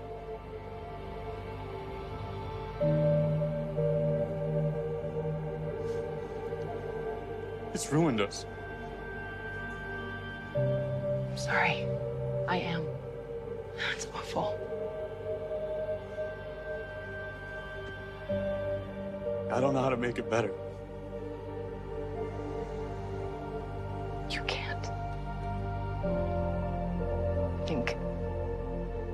Maybe only time can do that. I love her and I hate that she's hurting and protect her at all costs. Yeah. And again, I'll just say, like, I think what Fire's done really well with how the again, hate that we have to see Violet go through her grief.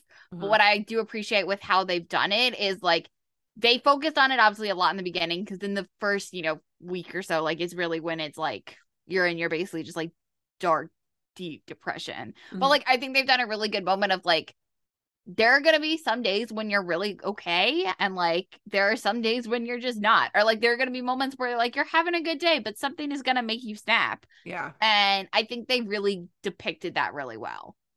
I'm They're glad like- that they haven't like ignored it. Like part the first part of this episode, I was like, okay, but she's like back to normal. Why are we like stop it? And I was glad they called back to it. Well, and the thing that I, you know, like we, there was the rumor going around, or someone had said, I think Andrea had said in an interview that like we were gonna get Violet's family, and is like, is that still happening? Yeah. I don't know. That's a good question. because we thought, oh, that's gonna have to do with her. Like, obviously, they're gonna come in and like help her with her grief or yada yada yada or whatever. But like, that hasn't happened yet. So like, is there more to come? I guess we'll see. Yeah. We will see. We'll see. Yeah. Just like weird storyline, but I don't know. I felt kind of weird about that whole thing, but it was fine. I don't think it was weird. I mean, I think the storyline, obviously, because you have at first it seems like what's like a stalker, and you're like, why is this guy like stalking 51? Yeah. But I mean, I don't know. I thought it was fine. Like, I, I thought it was fine. It was fine. I like a good callback. It was good. Yeah. Yeah. But then we get what's probably like one of the best storylines Oh of, of the season. Oh, of the oh, season. so good. So good. Take it away. So we get the, after the high because also at the highway crash like obviously it was mainly between the semi and the suburban but like there's like a mo- guy on the motorcycle that of course got like kind of banged up or whatever. And the guy's basically at that point like listen fuck this like i'm giving up the motorcycle or whatever. So they're back at 51 after the highway crash and like all of a sudden the motorcycle that was involved like shows up at 51 and of course everyone assumes that like Severide bought it or whatever but like turns out Mouch is the one that bought it and I like never would have thought Mouch as like a biker ever, No, ever. ever. But of course, and like again, keeping in like traditional Mouch fashion, he has to keep it at 51 because like Trudy can't know. And it's like it's such a it's like just like a tiny callback to the uh bagpipes because he had to keep those at 51 because Trudy couldn't know. And so it's just like, of course, Mouch keeps just like all his like hobbies at 51. Dreams need lockers too, Joe. Literally. Oh, so funny. Yeah. So Mouch keeps trying to ask Severide for his help with the motorcycle, but like Severide refuses at first. He's just like, nope, nope, nope, we're not doing it. Until he like literally sees Mouch struggling to work on the bike, and he's just like, fuck it. He's like, I cannot take this anymore. Like, you're gonna ruin it. Like, let me help. Yeah, why was Sev so annoyed by this at first? I don't know. Like he was don't know. really every time like Mouch brought up the bike, he was just like, uh, "Bye." Maybe because he want secretly wanted it and like didn't get a chance. I don't know. Thought that was a little weird. But I did love how he's just like, fuck, like I can't take this anymore. Like, You're killing me. Yeah. So the motorcycle just so happens to be finished. Like this is like next shift or whatever, and like Trudy all of a sudden shows up. And at first it seems like it's headed towards like complete and utter disaster, and that she's gonna be like so pissed. But turns out she loves it. And she like literally screams, she's like, You look like Marlon Brando. And just like kisses it. And it's just like, and then they take off on the bike. And it's just like, I did not know I needed this, but I needed that in my life. Oh my god. And then he's like, she's always been a hog fan. And then they just like drive off. Never, ever, ever change Plouch. Ever. It's like so legendary. And it's just like only they could do it. Only they could do it. Only. Plouch forever. And ever. Oh my god. They're so funny. And I love that like Mouch brings out a different side of Trudy that we don't see on PD. Like Oh, for sure. yeah, we see the fun side of Trudy on fire. Well, and not anymore. I mean, you know, in the beginning seasons, you saw a different side of Trudy, but like not anymore for sure. No. sure. Right. Right. She's all business on PD. The fire side of her is like Yeah. the, the fun side that Mouch brings out. I love it. So funny. But also Mouch owning a bike is a recipe for disaster, just straight up. Yeah. Oh, he's like totally gonna crash it. Oh, totally gonna crash it. Yeah. Yeah. Totally something stupid is gonna happen. But yeah. Any other notes on fire? No, but like I said, this is definitely one of my favorites, if not with you know, of the season for sure, and definitely within the last couple of weeks. So Yeah, for sure. yeah. For sure. So all right, let's stretch it. It's PD time. Oh man. I know. We went from like a super happy ending fire episode, and then I was like, great, let's talk about sex trafficking. Cool. Tonal shift. All right. PD. This, as I said earlier, I feel like was the best one of the three. No, really good. It's been a long time since I've said that too. And so that felt really nice to be able to say.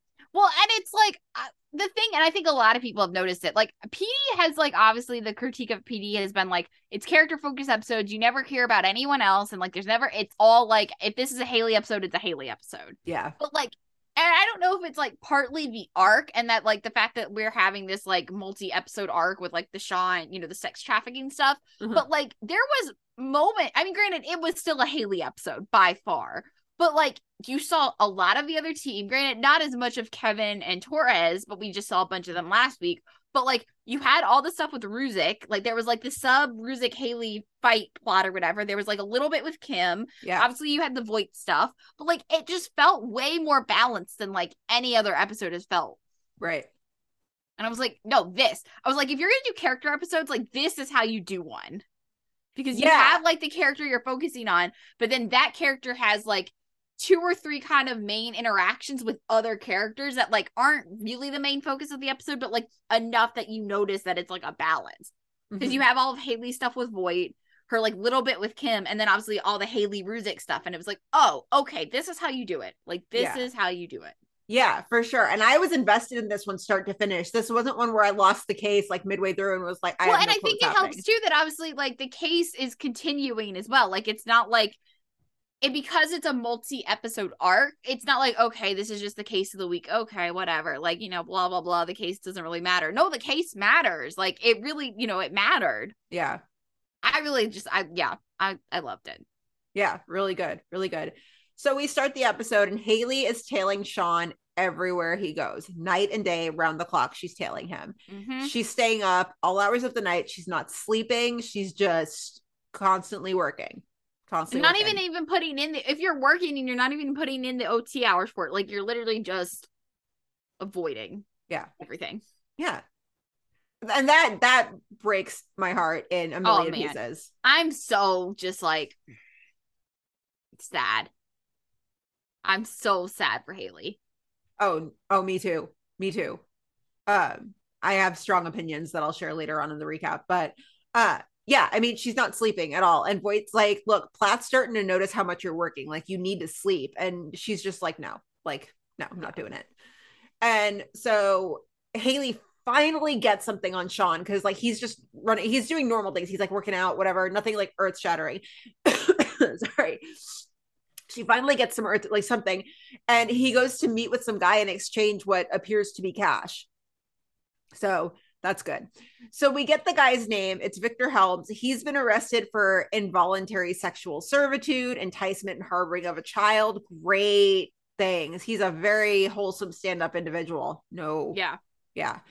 Um, so at this point, Voight and Haley finally loop in the rest of the team, which like I wish they had like I I wish they looped him in earlier, which like I, I hate when I don't like how Voight and Haley try to do stuff off the books and keep it from the rest of the team. Like though, I actually will push back on that because I think obviously last week that didn't really happen. They were like, okay, we're gonna keep it off the book because like it wasn't the focus of the like they didn't really focus on it at all. Like it was we got the one scene of them talking about it, and then it was a Kevin episode, so we didn't really talk about it. But like other than that, the episode before that one was the first time we had the Haley and Sean, you know, and it ended with like Haley coming to Voight being like, you know, Sean is uh, you know, sex trafficking children. So like I don't think we really had that much time in between where like, you know, I think they actually looped them in pretty quickly. Like I was actually like, oh, okay, they didn't keep it to themselves for like, you know, I thought they would have kept it to themselves for like the whole episode.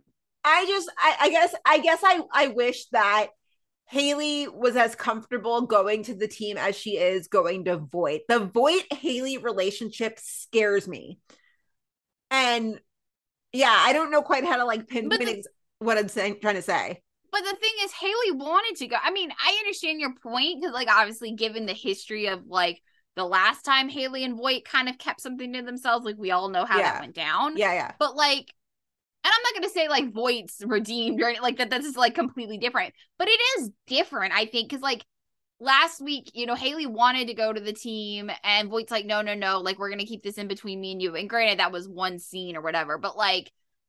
You know, Voight was the one that's like, okay, no, it's finally time. Like, we're gonna go loop in the team, whatever. Like, I don't think, I don't, I still think there is some weird Voight Haley relationship, but I'm not sure I'm hundred percent a fan of it. But like, I do feel like it feels a little different this time around. Interesting. Okay. See, and, and I, I don't get that vibe. I think I'm just so like blinded by the past couple of seasons. You know, when um when we talked to Jason in the fall press junket, um, and he gave that answer about how there's love and respect between Haley. I mean, look, I He- wouldn't go so far as that. I don't agree with that. I don't agree with that at all. I don't agree with that. I just I do think like said the circumstances on this feel a little different and maybe because it has to do with like the cop's son like maybe the that Sean is you know the chief's son like I do think there's just like something slightly different about this Mhm. but like you know I like I said I really was expecting them like last week when they had the conversation about keeping it a secret I really expected them to keep it a secret for like a lot longer Yeah. I was more surprised that like I was like oh they're already telling the team already like that's a little different Mhm. like okay um so yeah like i was more surprised i guess about how this episode went in my opinion than like i was expecting the worst and i was surprised that it wasn't completely the worst Yeah. Yeah. and i'll leave it yeah Yeah. Um, so in the bullpen, they basically are like, look, we've crafted this fake case. Like, you know, this is what it looks like. If anybody gets up here, this is what we're working on. It's fake. These are the details.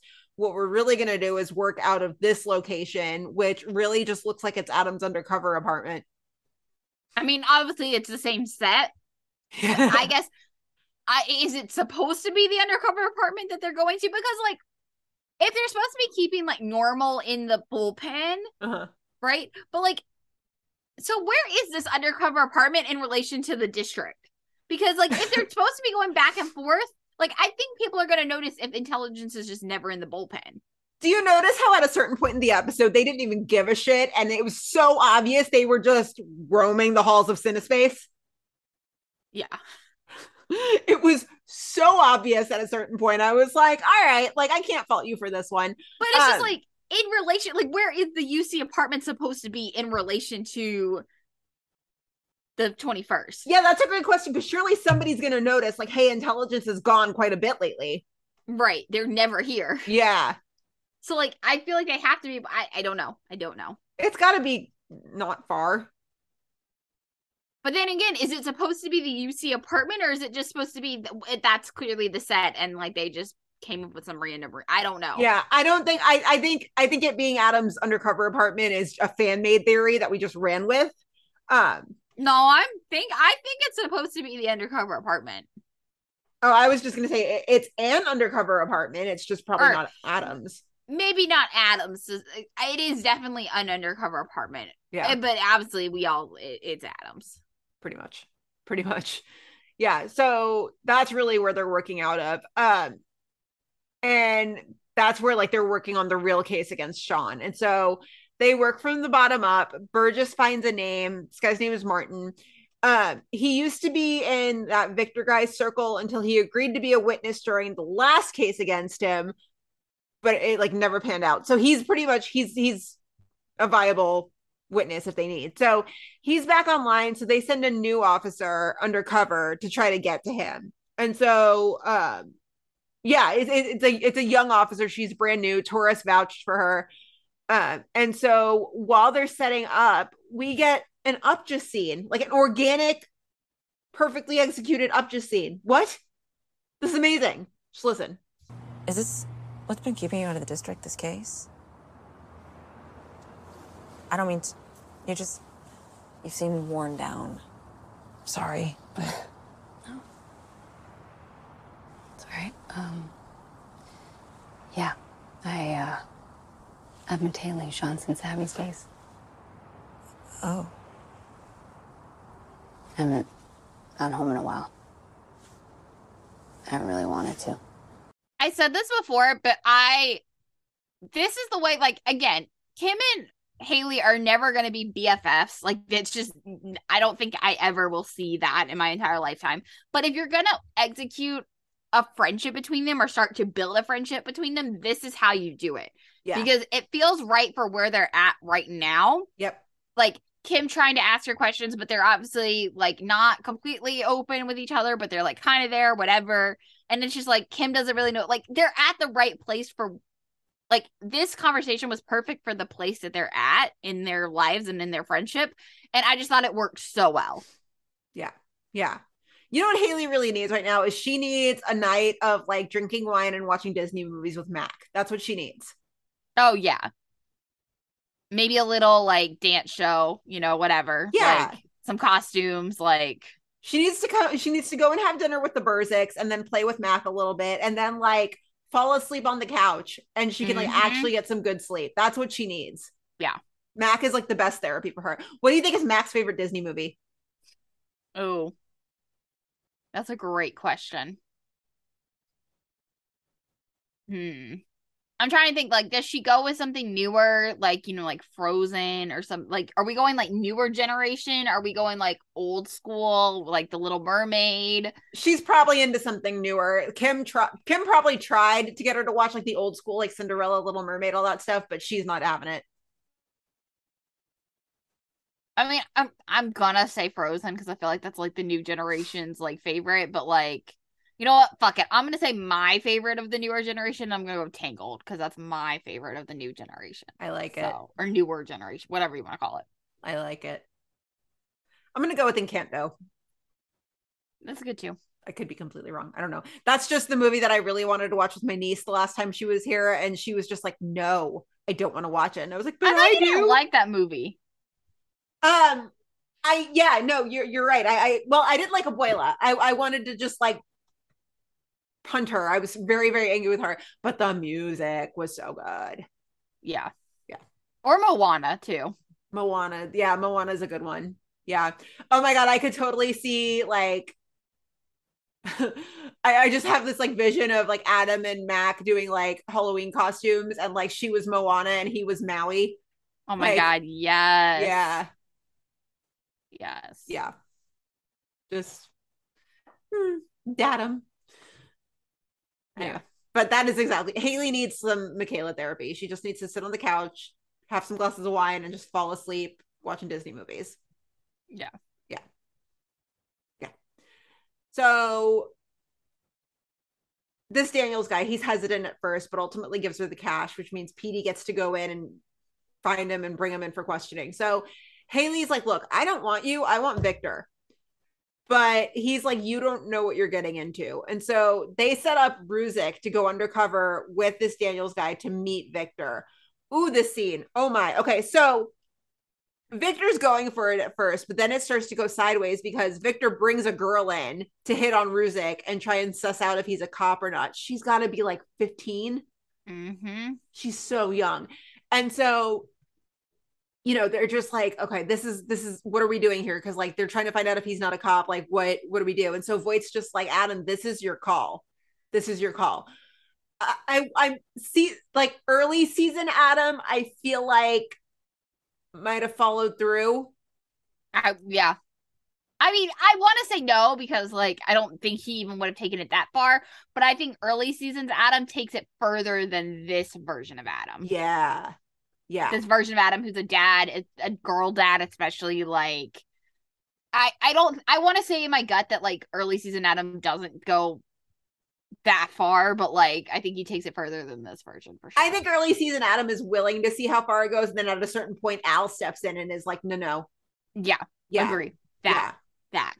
but like this this this adam just like yeah the minute he pulls away from her i'm like he's such a girl dad oh Such a girl dad. Oh my god. oh the girl dad energy it's just it's so It's yeah. art Yeah. art so yeah i mean you know when he's like it's your call at first i was like okay well where are we gonna go with this and then he pushes her off and i was just like oh like okay adam's a good man i mean there was never a doubt about that but adam's a good man Yeah.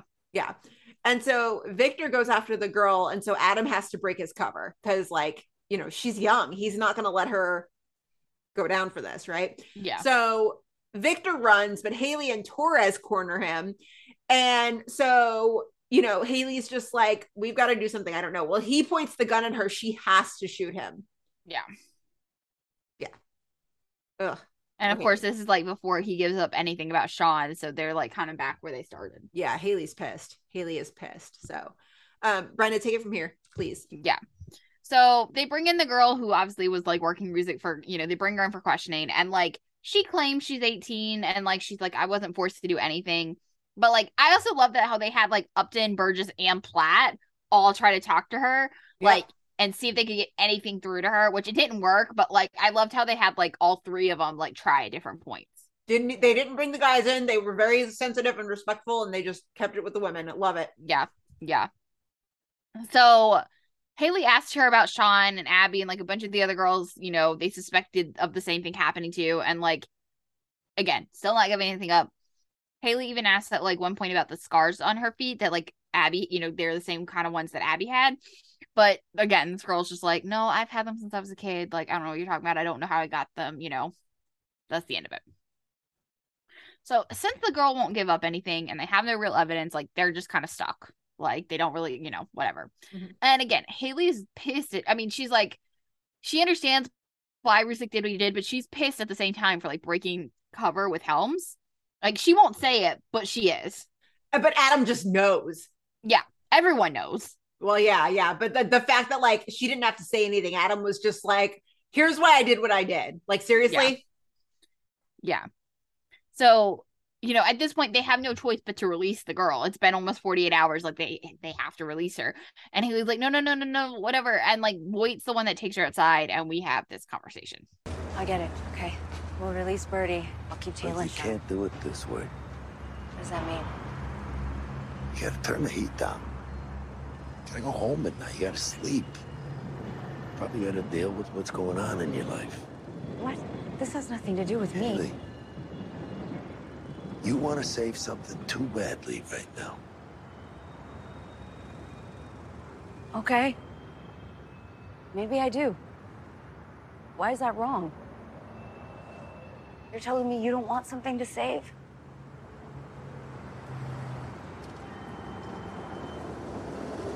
Just go home, okay? Others can release Birdie. Let's take a break. I'm sorry, but Voight giving Haley life advice just like I hate it. I hate it because of Voight and I don't want to like anything that Voight does. Mhm. But like at this point, she's only she's not gonna listen to anyone else.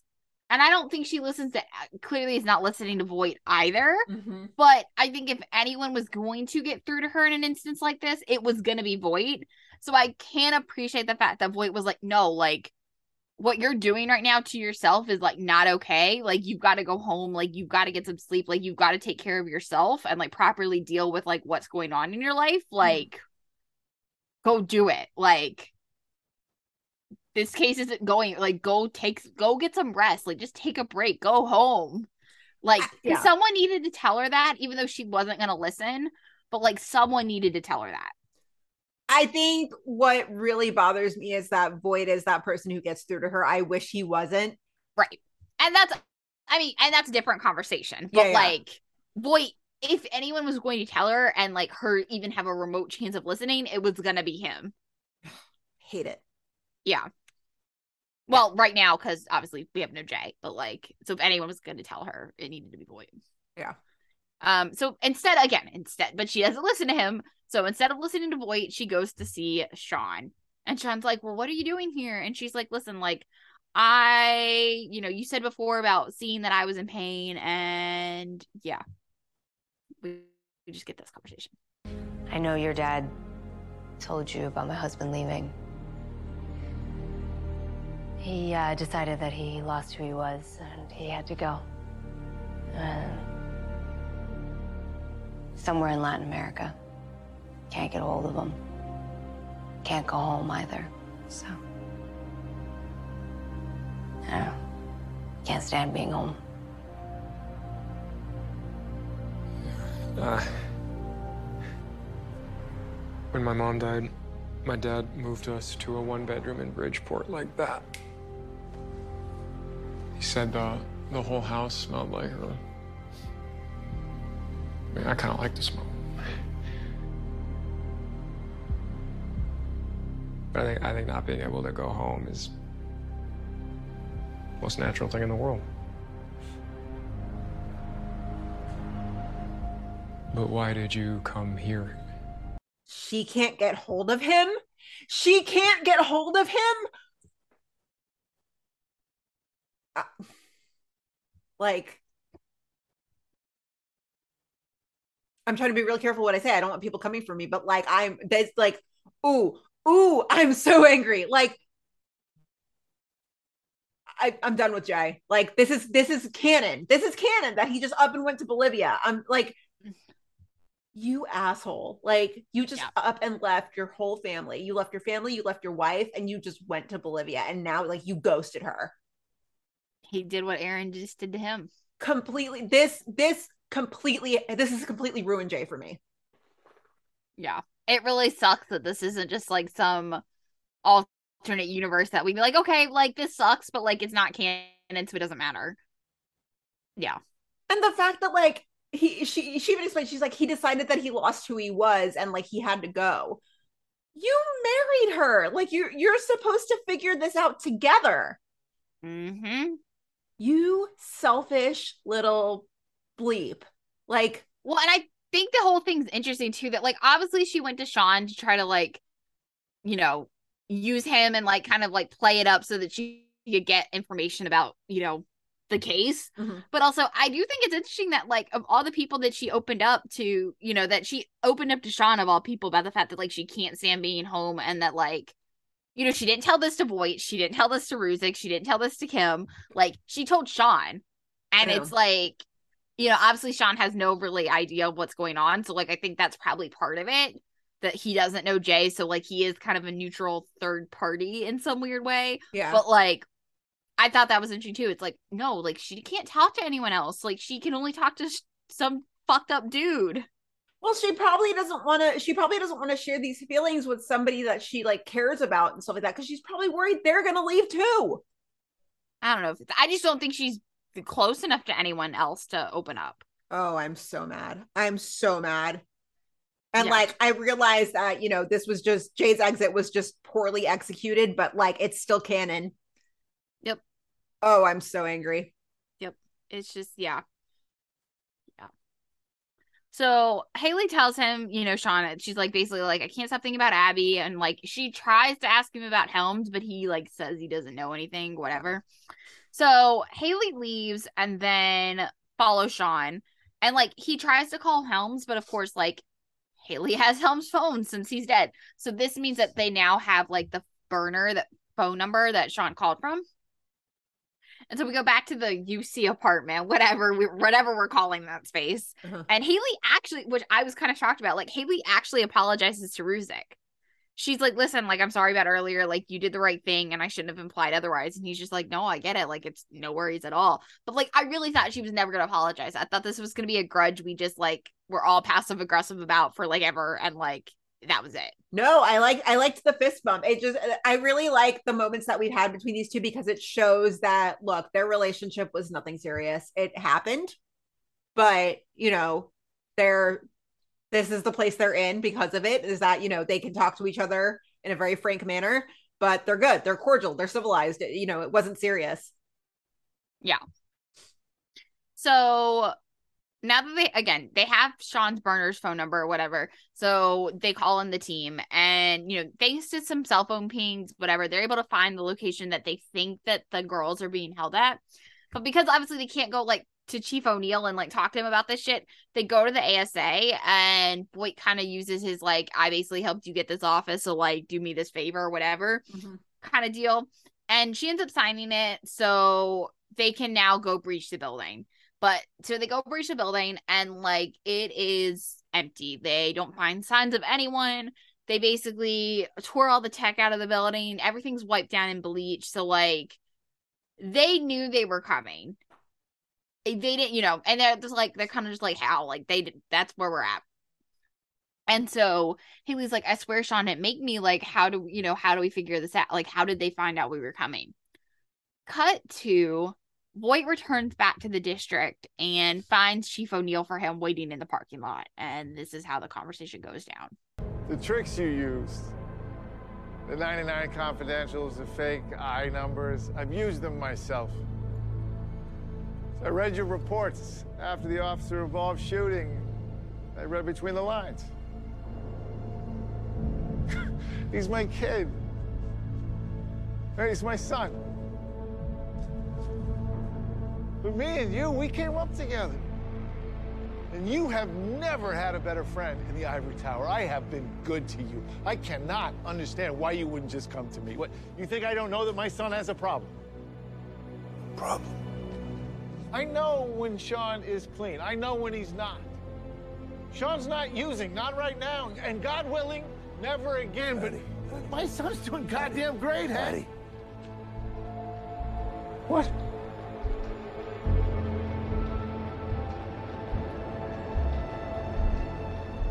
I'm not investigating Sean for drugs. I'm investigating him for sex trafficking. Minors.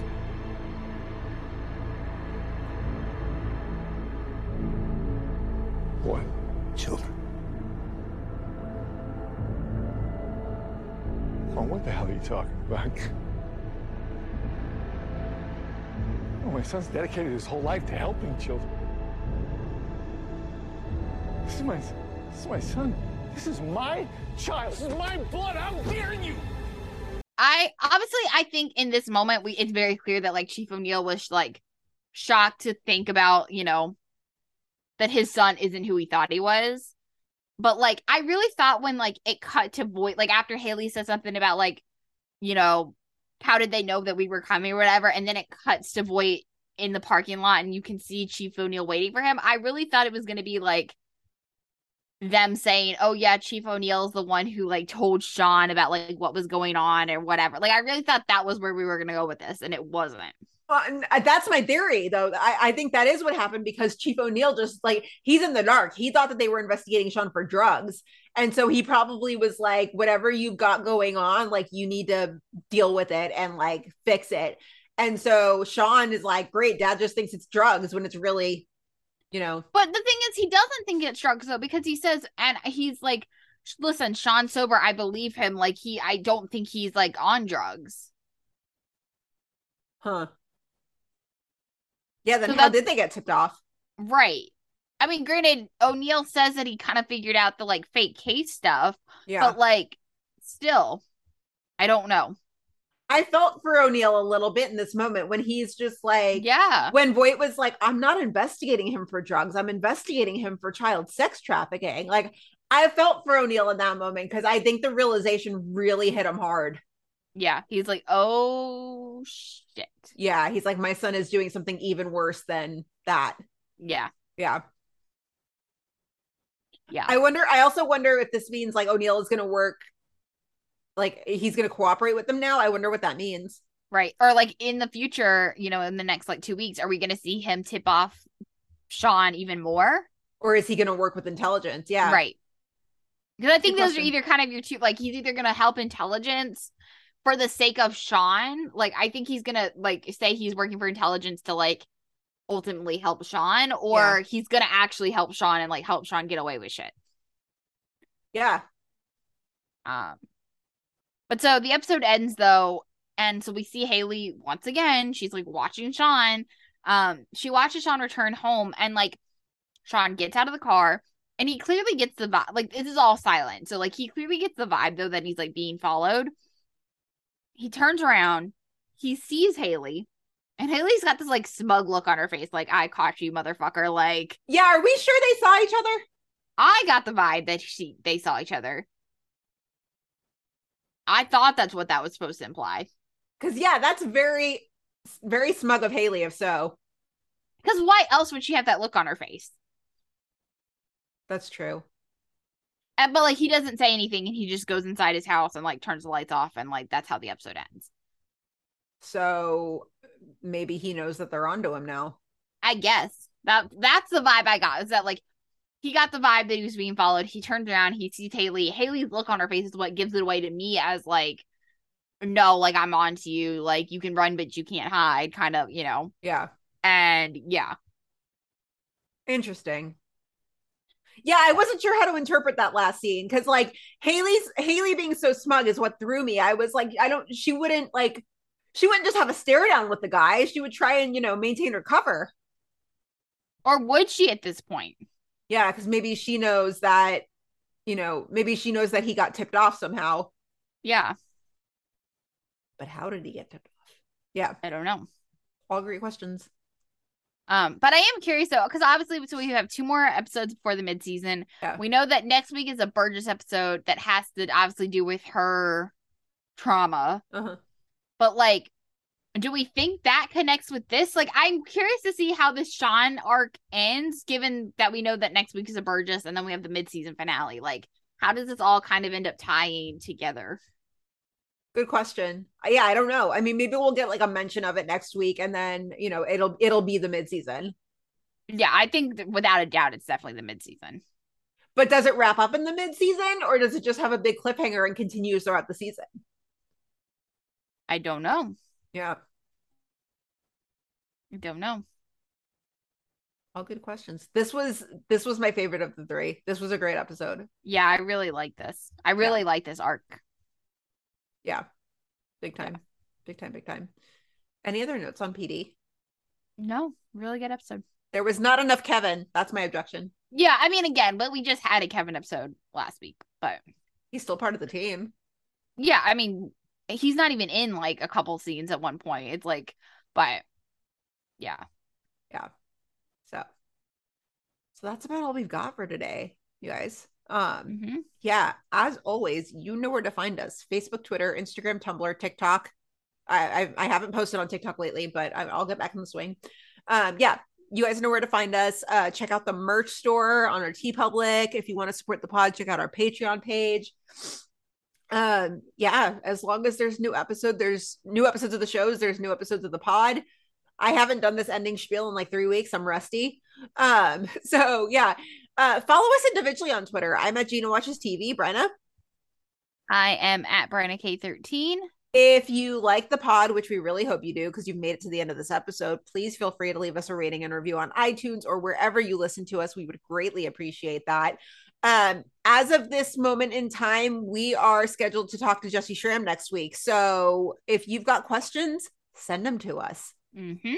Please, please, please. Um, we'll keep you posted if anything changes, but otherwise, you know, have a good weekend and we will see you next week. Bye.